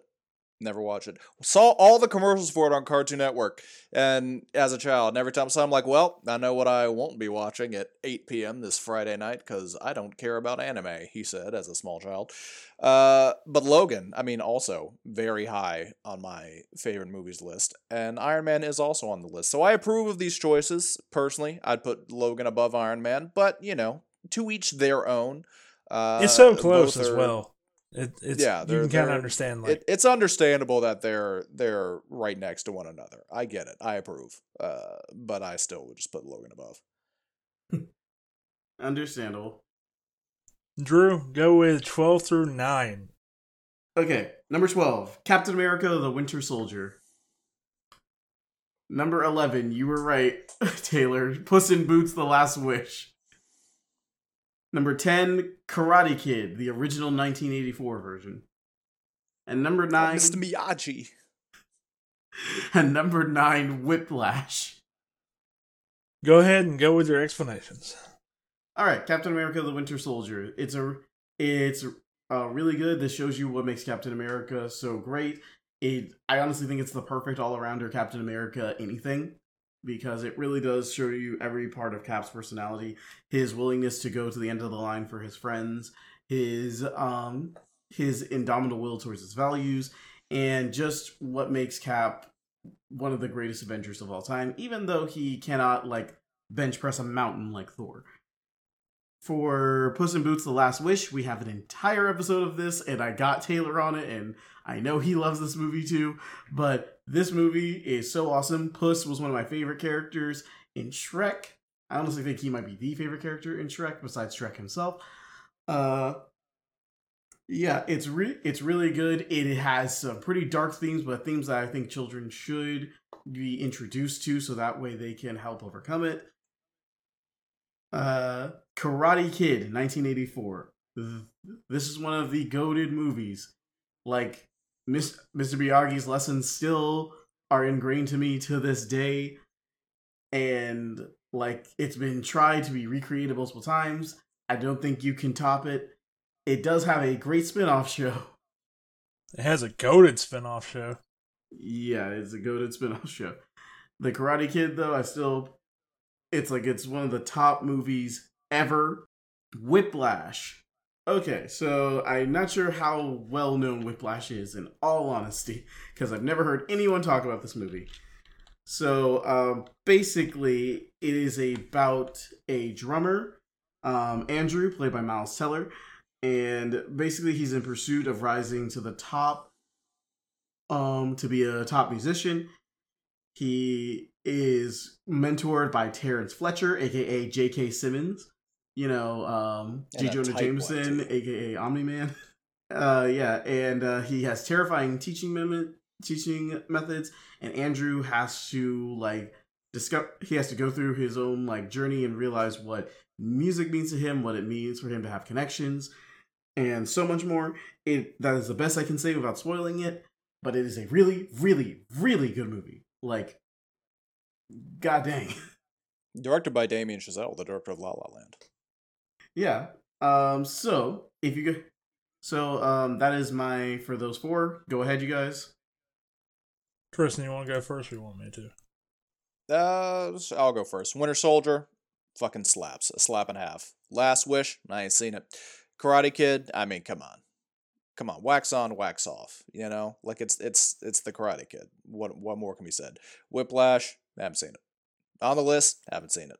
You know, So Whiplash, I haven't seen it. I've heard nothing but great things. Tristan, I think you said it has J.K. Simmons in a really tight. yeah, I've seen t-shirt. oh, I've seen several clips of him in just the tightest T-shirt I've ever seen. Just berating Was his it- students, and I'm like, man, this seems real tense. was this around the time that he got cast as uh, Commissioner Gordon, or was this b- way before? I think this was this was before. Yeah, this was before. before. He just naturally he just likes to be jacked. I, I guess so because I was just I every time I see a clip or a GIF of it or whatever, I see him in that black T-shirt. I'm like, damn, J.K. Simmons, what the hell, making He's just all of this look bad. he's built here. like a brick shit house. I follow him on Uh, Instagram. I follow him on Instagram, and ironically, uh, I did not know he posted his workout photos and everything.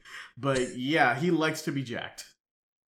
the Karate Kid, the original, is one of the best movies, and I think with Cobra Kai, both the show and Karate Kid have been elevated. They both help out each other. And I would say that also, I know the sequels don't get as much love. I would say that at least about Karate Kid 3. Karate Kid 3 is the Rocky 4 of the franchise. It is so fucking ridiculous, but in the best way. And for Karate Kid, it's this it to bring the Rocky comparison back up. It's like Rocky 1 and Rocky 2. It's very serious, it's the character drama. And Mr. Miyagi's story, man. I don't remember where I read this, but I believe studio the studio wanted to initially cut Mr. Miyagi's backstory from the movie. And it's a good thing that didn't That happen sounds yeah, yeah. because that is one of the best parts of the entire fucking movie. That why one of the reasons, many reasons why people sympathize and love Mr. Miyagi so much. And it's just it goes to show you, like, yeah, sometimes studio notes are good. Sometimes they're just really fucking horrible.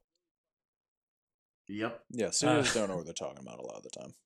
Puss in Boots: Last Wish, Drew. I mean, come on, man. There. What else can we say that we didn't say on our retrospective episode? Uh, Captain America: The Winter Soldier, one of the best MCU movies ever made. People still talk about it to this day. Remember the whole stuff about Black Widow? Uh, Oh yeah, we want the action scenes to be like the Winter Soldier, Falcon Winter Soldier. People want it to be like Captain America: Winter Soldier. And I'm sure there's a lot of that with Captain America: Brave New World. Like people want to recapture that magic that the Winter Soldier had, and there's a great reason for it. The paranoia of the movie, the huge twist of hype. Do you guys remember like when that twist happened? Oh yeah. Oh yeah. Every everyone in my oh everyone in my friend group for the next like year we would just whenever we'd greet each other we'd like you know shake hands and lean in and go Hail Hydra like just whisper it borderline centrally in each other's ears the way Garry Shandling did to to Agent Sitwell just a little Hail Hydra And that- that sounds out of context, that's so creepy.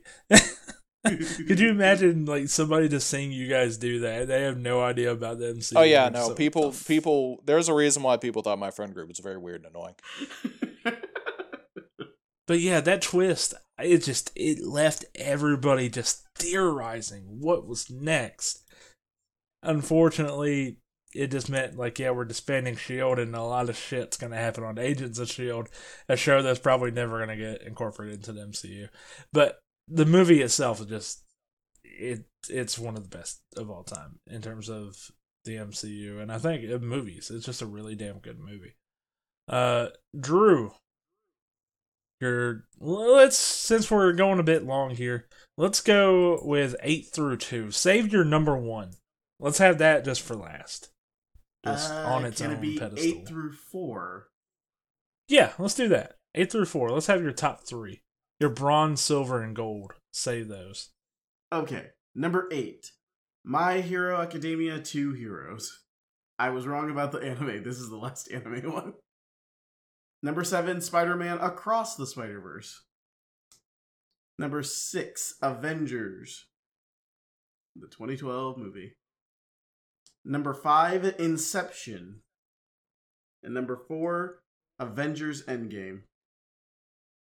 Okay, so basically, uh, My Hero Academia Two Heroes is a movie that goes into the series called My Hero Academia. It is a very awesome series.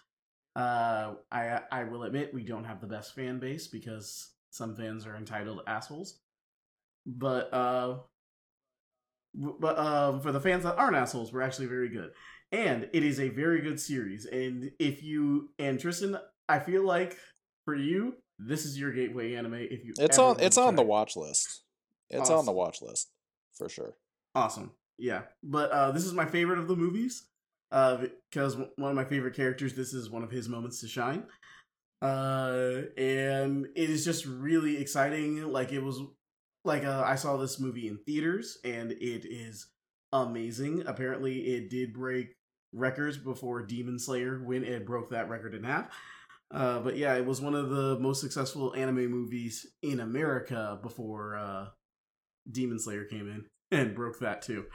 But that just proves that anime is steadily climbing and getting more popular here in the States. Spider Man Across the Spider Verse. So I said Kung Fu Panda 2 is one of the quintessential sequels that just did what did um enhance what it originally uh set out to do with the first one. This one also does. Oh my god. Spider-Man Across the Spider-Verse is very good, and uh, I hope Beyond the Spider-Verse enhances it enough to where this can jump up the list a bit, because my god, it is amazing. Like Miles's journey, the seeing all the Spider people, the references, but it doesn't take over. Sp- uh, Spider Gwen, aka Ghost Spider, aka Spider Woman, her story is amazing, and just adapting that for the big screen amazing. Oh my god. Uh, you can understand all sides of the argument for the canon events. Like, it's it's really good. I I really like Spider-Man Across the Spider-Verse. And uh, obviously, because of where it is in the list, it is my favorite Spider-Man movie so far. Avengers 2012. I mean, this was the movie that proved that the cinematic universe was a thing. Because before, it was only hinted at. This made it a a reality. It was really freaking good. It uh, has it has some of my favorite Avengers uh, moments and everything. Cap, uh, I understood. I got it. I understood that reference. Uh, and uh, him saying it's like it, it runs on some sort of electricity. It's, I just love that with Cap. Uh, love Bruce Banner's reveal of him always being angry and the subtle storytelling they do with him. Natasha and Clint's best friend relationship. Love that.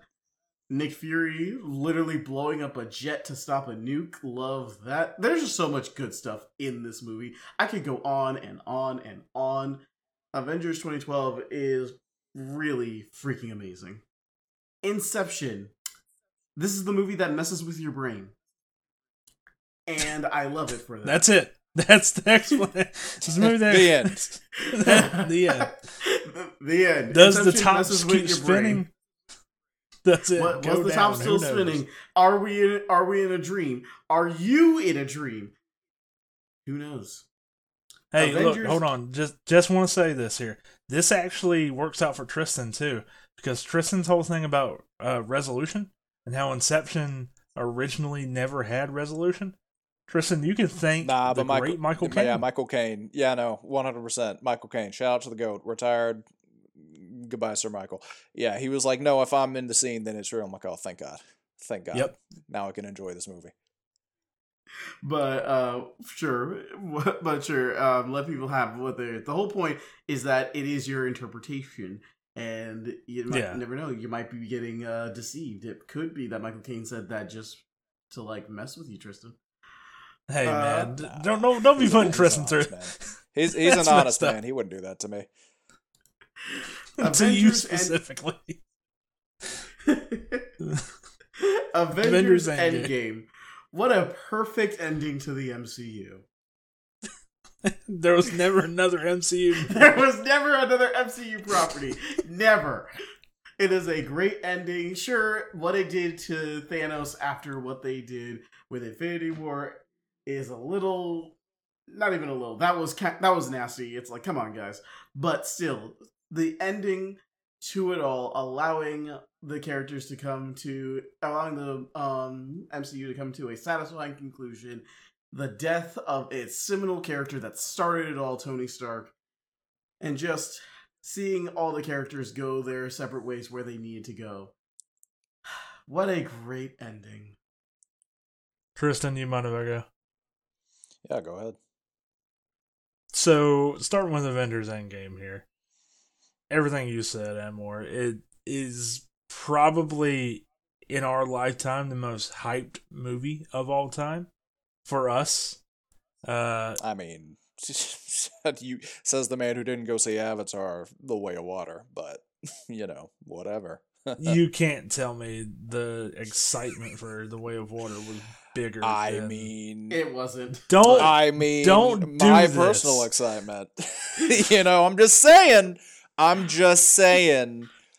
Pretty successful movie financially. the It's, you know, end of Infinity War left the theater audience I was in speechless. I have never. It felt like they got dusted. Just the silence. And in Endgame, when it went black after Thanos' head gets cut off, five minutes into the movie, and at the time, I heard people audibly go, "What the fuck? What? What?" And then, And then the five years Five- later.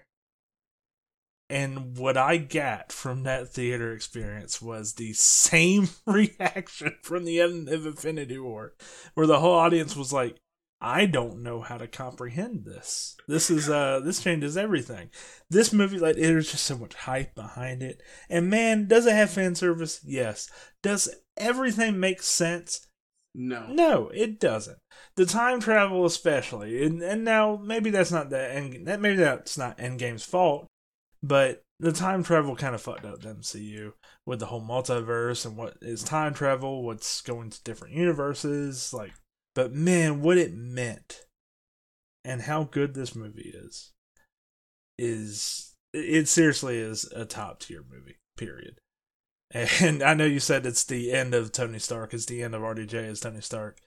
It is kind of funny though. The current rumor at the time of this recording is RDJ might be coming back No. as Iron Man, not just for Secret Wars, but in the post reboot. No. Which would be hilarious. um, Inception. All you had to say was the movie that fucked with your mind. It. that's all you gotta say. Everybody crushed it. Elliot Page, Leonardo DiCaprio, Tom Hardy. This was actually, I think this might be Tom Hardy, like one of his best performances, like low key. and it's one of his most low key performances. Yeah. Yeah, I think Peaky Blinders is are probably his best overall, but this is up there. Um, Cillian Murphy as well in this movie does not get talked about enough. Uh, the Avengers thing that started it all that made uh, the MCC, the Marvel Creative Committee, and Kevin Feige go, "Oh, maybe we should take this seriously now." we're making money off of it. Let's let's actually make this universe happen. Across the Spider Verse, we already talked about it. Uh, the only thing I want to add is actually Peter related.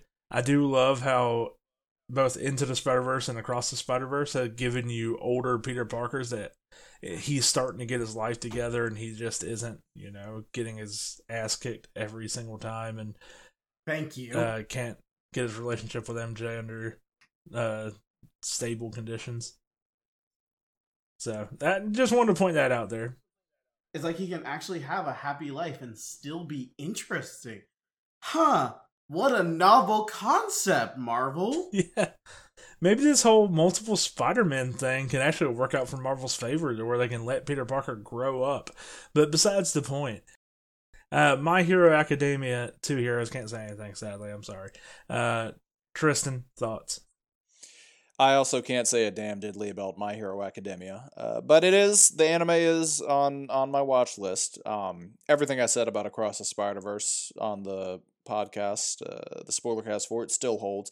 Good movie, but again, It just ends without any real resolution. So you know how I feel about that. The Avengers, a solid, solid as shit movie. I believe it's still also on my list. Just you know, it some of it hasn't aged super duper well. Not in this sense like oh you know that joke didn't age well, Ugh, like it's cringy. But it's just like ah things of the landscape has changed a bit, but it still holds up pretty damn well. Yeah. Um, you know, great chemistry from from the cast, and and it's a it's a it's just a good superhero movie. It's a very good comic book movie, and I don't mean that as a pejorative. Inception is also in my top ten. Like it's Inception. It's goaded. Like it it's I mean, there's nothing more to be said than it's Inception. Fucking watch Inception. And Avengers Endgame, um, yeah, it's it's uh, one of the best movies in the MCU. Uh, not as good as Avatar: The Way of Water, but you know, not, what is? Uh, Heavily disagree, but you you're free to have your wrong I mean, you know, hey, I can't have wrong opinions. I'm the arbiter of culture. But yeah, just because you're the uh, arbiter of culture, not tell you what, be better wrong. than uh, it's also better than Infinity War, which you know. I, All I right, let's get him out of here. Disagree with. Uh, Tristan, that was great having you on. Uh, what are you working on? Where can people find you? well, you can find me over at Screen Rant, still just chugging out articles. Uh, okay, let's get to the top. If you if you actually went through with the bit and then left, it w- would have been fantastic. I thought get about it right for a minute. I thought about it for a minute because I am getting very hungry. I've been worried that my stomach get you. grumbling is picking up on the mic Agreed. because there've been a La- few moments where I'm like, "Oh, that's a that sounds kind of loud." I'm hearing it through my headphones. Last thing I do want to say about Avengers, then we'll go to top three. Easily, Mark Ruffalo's best performance as the Hulk. Oh yeah, one hundred percent. yeah. one hundo p. Drew, what is your bronze, silver, and gold medal? Entering the bronze, Wonder Woman, the 2009 animated movie. For the silver, Everything Everywhere All at Once. And for the gold, Tristan probably saw this coming Avengers Infinity War. Oh, what? Never would have expected that. Who, whoever would have teed up that by saying it's worse than its sequel. You're wrong, but you know, again, arbiter of culture, you can be wrong sometimes. Don't do it too many times or you'll lose your title. No, no, you can't take it. You can't take away what I gave myself. I gave you that name. No, I gave it to myself. You just co-signed it. I'm re whatever. I'm re even if you gave it to me, and and in game rules, I'm rewriting history.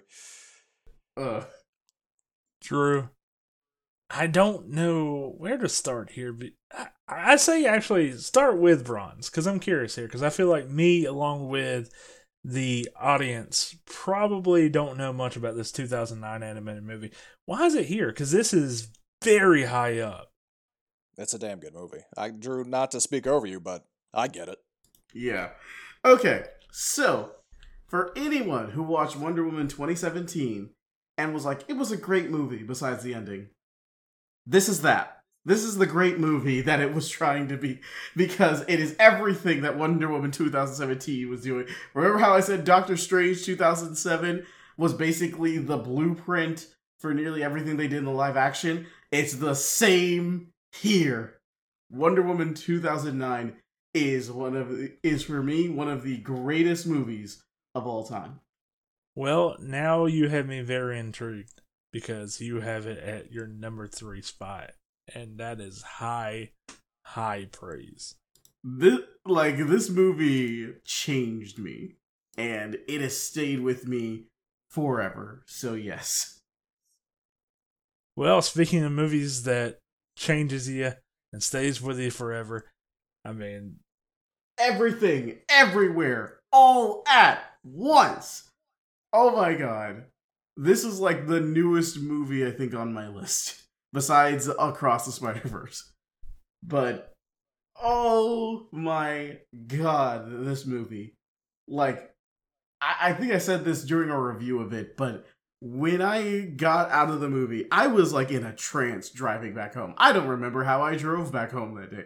I remember when I got back, I immediately went to my mom and hugged her and said I loved her. this movie. Oh my god. It is like a perfect blend of everything. It, it I, I don't think there's a bad point in the movie for me.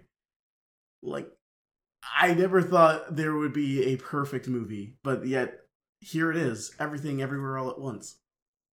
Drew, I say this with no disrespect in the slightest, but how much I also adore that movie is you were talking, and I'm like, man, I hope he just gets through Infinity War real quick because I really want to talk about everything everywhere all at once again. Oh, you I wish he'd hurry the fuck up. Like, shut your fucking mouth, Drew. We got to talk about cinema. As somebody Well- who even I love Infinity War, but I'm just like, come on, man, we gotta let's get but into it's this big no everything conversation that you all know at is once. happening. You know. Well, well, that's fine because Infinity War is number one. It takes the gold. It is amazing. It is awesome, and honestly, the pinnacle of the MCU. Like, oh my god, you Infinity War is everything. Now, I will, I will admit, could be a little biased considering that Infinity Gauntlet, what Infinity War was based off of, is my first comic and one of the comics that have stayed with me forever. But oh my god, this movie had so much to live up to. It had so many people naysaying it. There was there were so many people saying the MCU's not gonna hit. Saying it's nay. gonna make the, it's gonna say it's gonna they kept saying like Thanos is just gonna be like every other villain, he's gonna be forgettable. Nah, nah, fam. He took the best villain of the MCU trophy. And it and it wasn't even a contest. He made everyone stop, stare, and was like, What? No. To this day, I meet people who say they hate Thanos because A, he killed uh, Iron Man, and B, he he and B, uh, he dusted everyone. No one. It's like this day, Thanos has an impact. He's one of the greatest movie villains of all time, and Infinity War is his movie. It is the it is the movie that honestly, I'm surprised that Infinity War still comes above Endgame for me, but it it they just did too well. He's too good. The movie is too good, and it deserves the gold. I can't argue with that. Infinity War is a 10 out of 10 movie. Really, also considering how many characters are in it. Good God. Like, no disrespect to Sam Raimi. But people said, yeah, Sam Raimi's Spider Man 3 had too many characters. And the Russo brothers were just like, Hold our funny. beers. hold, our, hold our beers, we got this. And they have almost everybody from the MCU in this shit, and it fucking works. Everybody just has their own moments. And I, you two were the comic experts, so you guys knew about the dusting. At least the possibility of the dusting. I assumed Happened. that was how the movie would end. Yeah. I assumed that the movie would end with the Avengers preparing to face full Gauntlet Thanos. See, I thought it was going to be. I, I was kind of a pessimist there because I was like, God, please don't do the thing where they kill Thanos or they defeat Thanos in the first movie. Like, and then whenever Thor throws the Stormbreaker into his chest, I went, oh no, they're gonna fuck it up. They're gonna fuck it up. You have an opportunity, Marvel. You never take this opportunity. And then he snaps. You should have aimed for the head. at that point, as a non comic reader, and I think this is a lot of people, my brain at that point just shut off because I was like, wait, wait, wait, what is going to happen? And then you see some people start to get dusted. I think first it's Bucky. And as much as anybody loves Bucky, Bucky is essentially a side character in the MCU. You go, ah, that sucks, but I don't know. And then you see War Machine. Same thing about War Machine. Then it starts to get to T'Challa. And then it gets to Spider Man. And when it got to Spider Man specifically, I went, no fucking way they're going to kill off Spider Man in this movie. And technically, they didn't kill off Spider Man. But at the time, it was just like a, oh my god, nobody is safe. So it just props to Infinity War all the way around. Uh, Tristan, go into your thoughts here. Everything everywhere all at once. I mean, what more is there to be said? Like, there's a reason why we forced Taylor to watch this movie. It's a, Mhm. it's a fantastic movie. It's also in my top ten as well. Never been happier to be forced to watch a movie in my To life. To be to be bullied into watching something. We Yes. peer pressured him. Yeah, peer pressure. It's one of the Uh, few and, only times bullying works. It worked, and it worked out for for the best.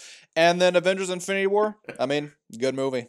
Not as good as uh, Endgame.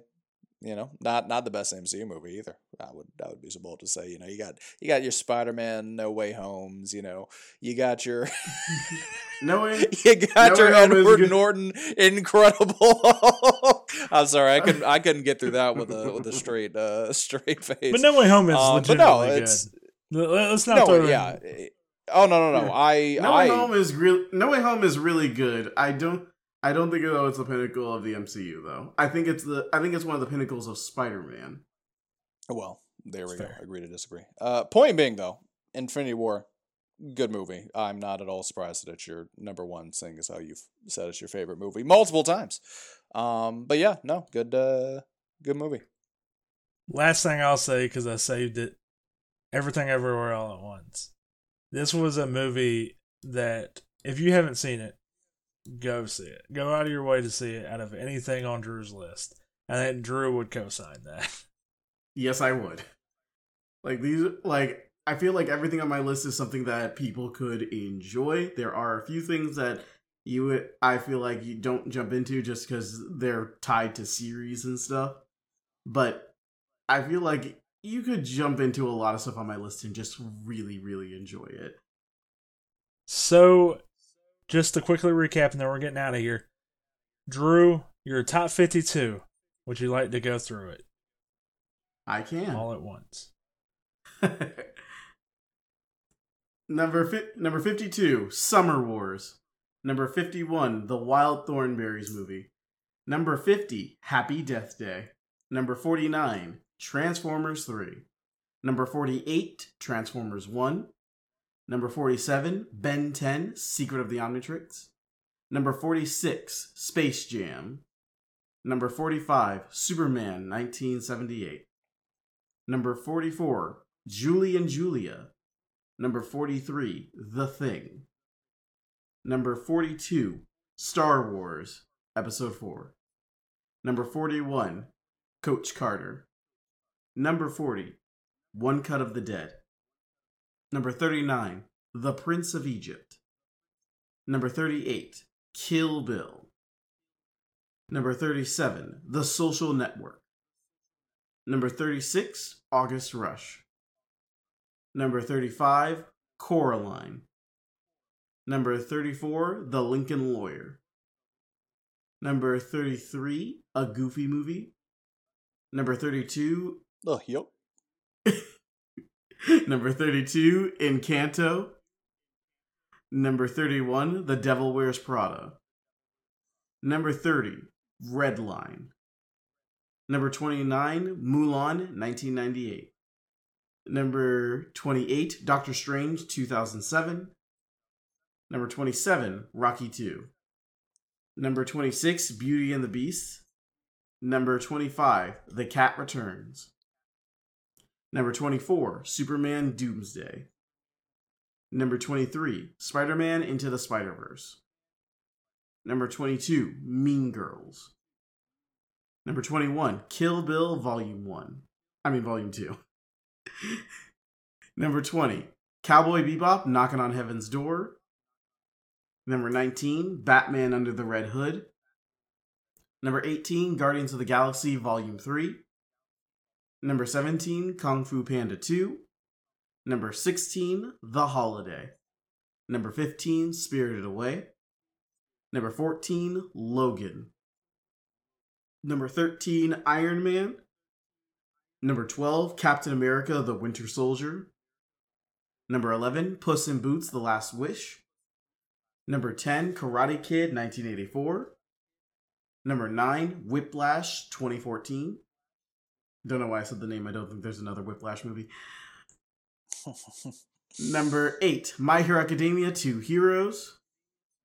Number 7, Spider Man Across the Spider Verse.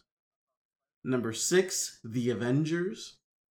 Number 5, Inception. Number 4, Avengers Endgame. Number 3, Wonder Woman 2009. Number 2, Everything Everywhere All at Once. And number 1, Avengers Infinity War. Solid list right there. Solid list. I think in terms of the reception to it you might get a few people going like, yeah, you know, don't know about this, this, and this. But then once you get, I want to say what Tristan around the twenties, you start to really get into. 20s, yeah. I would say it's just, oh yeah, there's no argument here. Like, well, of course there is. That's why all this subjective and fun. But it's just like you can fully understand without a whole lot of explanation why you would have something like Captain America: The Winter Soldier, Puss in Boots: The Last Wish, Gar- uh, Karate Kid, Everything Everywhere All at Once, so on and so forth. There, uh, so fantastic list, Drew. I appreciate you doing this. I know it was more difficult than you'd actually think to actually Yes. put it from your brain that you're thinking in the back of your mind to paper. Uh, but I appreciate it. I thought it was a really good episode, Tristan. I'm sure you would agree. Yep. Tristan, what are you working on? Where can the people find you? For real this time. For real. Well, as I said jokingly earlier, I am still cranking out articles over at Screen Rant, so please go give them a view. And as for where you can find me, if I'm not on this podcast or on the Nerd Stash Presents The Longbox Hunters, you can find me on Instagram, TikTok, and Twitter at BackIssueBins. Drew, where can the people find you and what are you working on? You can find me on Instagram or Twitter X, uh, Drew Garrison underscore, or or you can find me on my YouTube channel, The Writer's Room. As for me, you could find me on these podcasts here. You could also find me in our Discord link, for which is in the description of this very episode. Also, consider leaving us a rating. It would be tremendous if it was a positive rating. As for what we got coming up in the future, I actually do not remember off the top of my head what we got, but from here on out, we got some very exciting episodes. So be sure to check us out on the next episode of Nerd Talk Movies.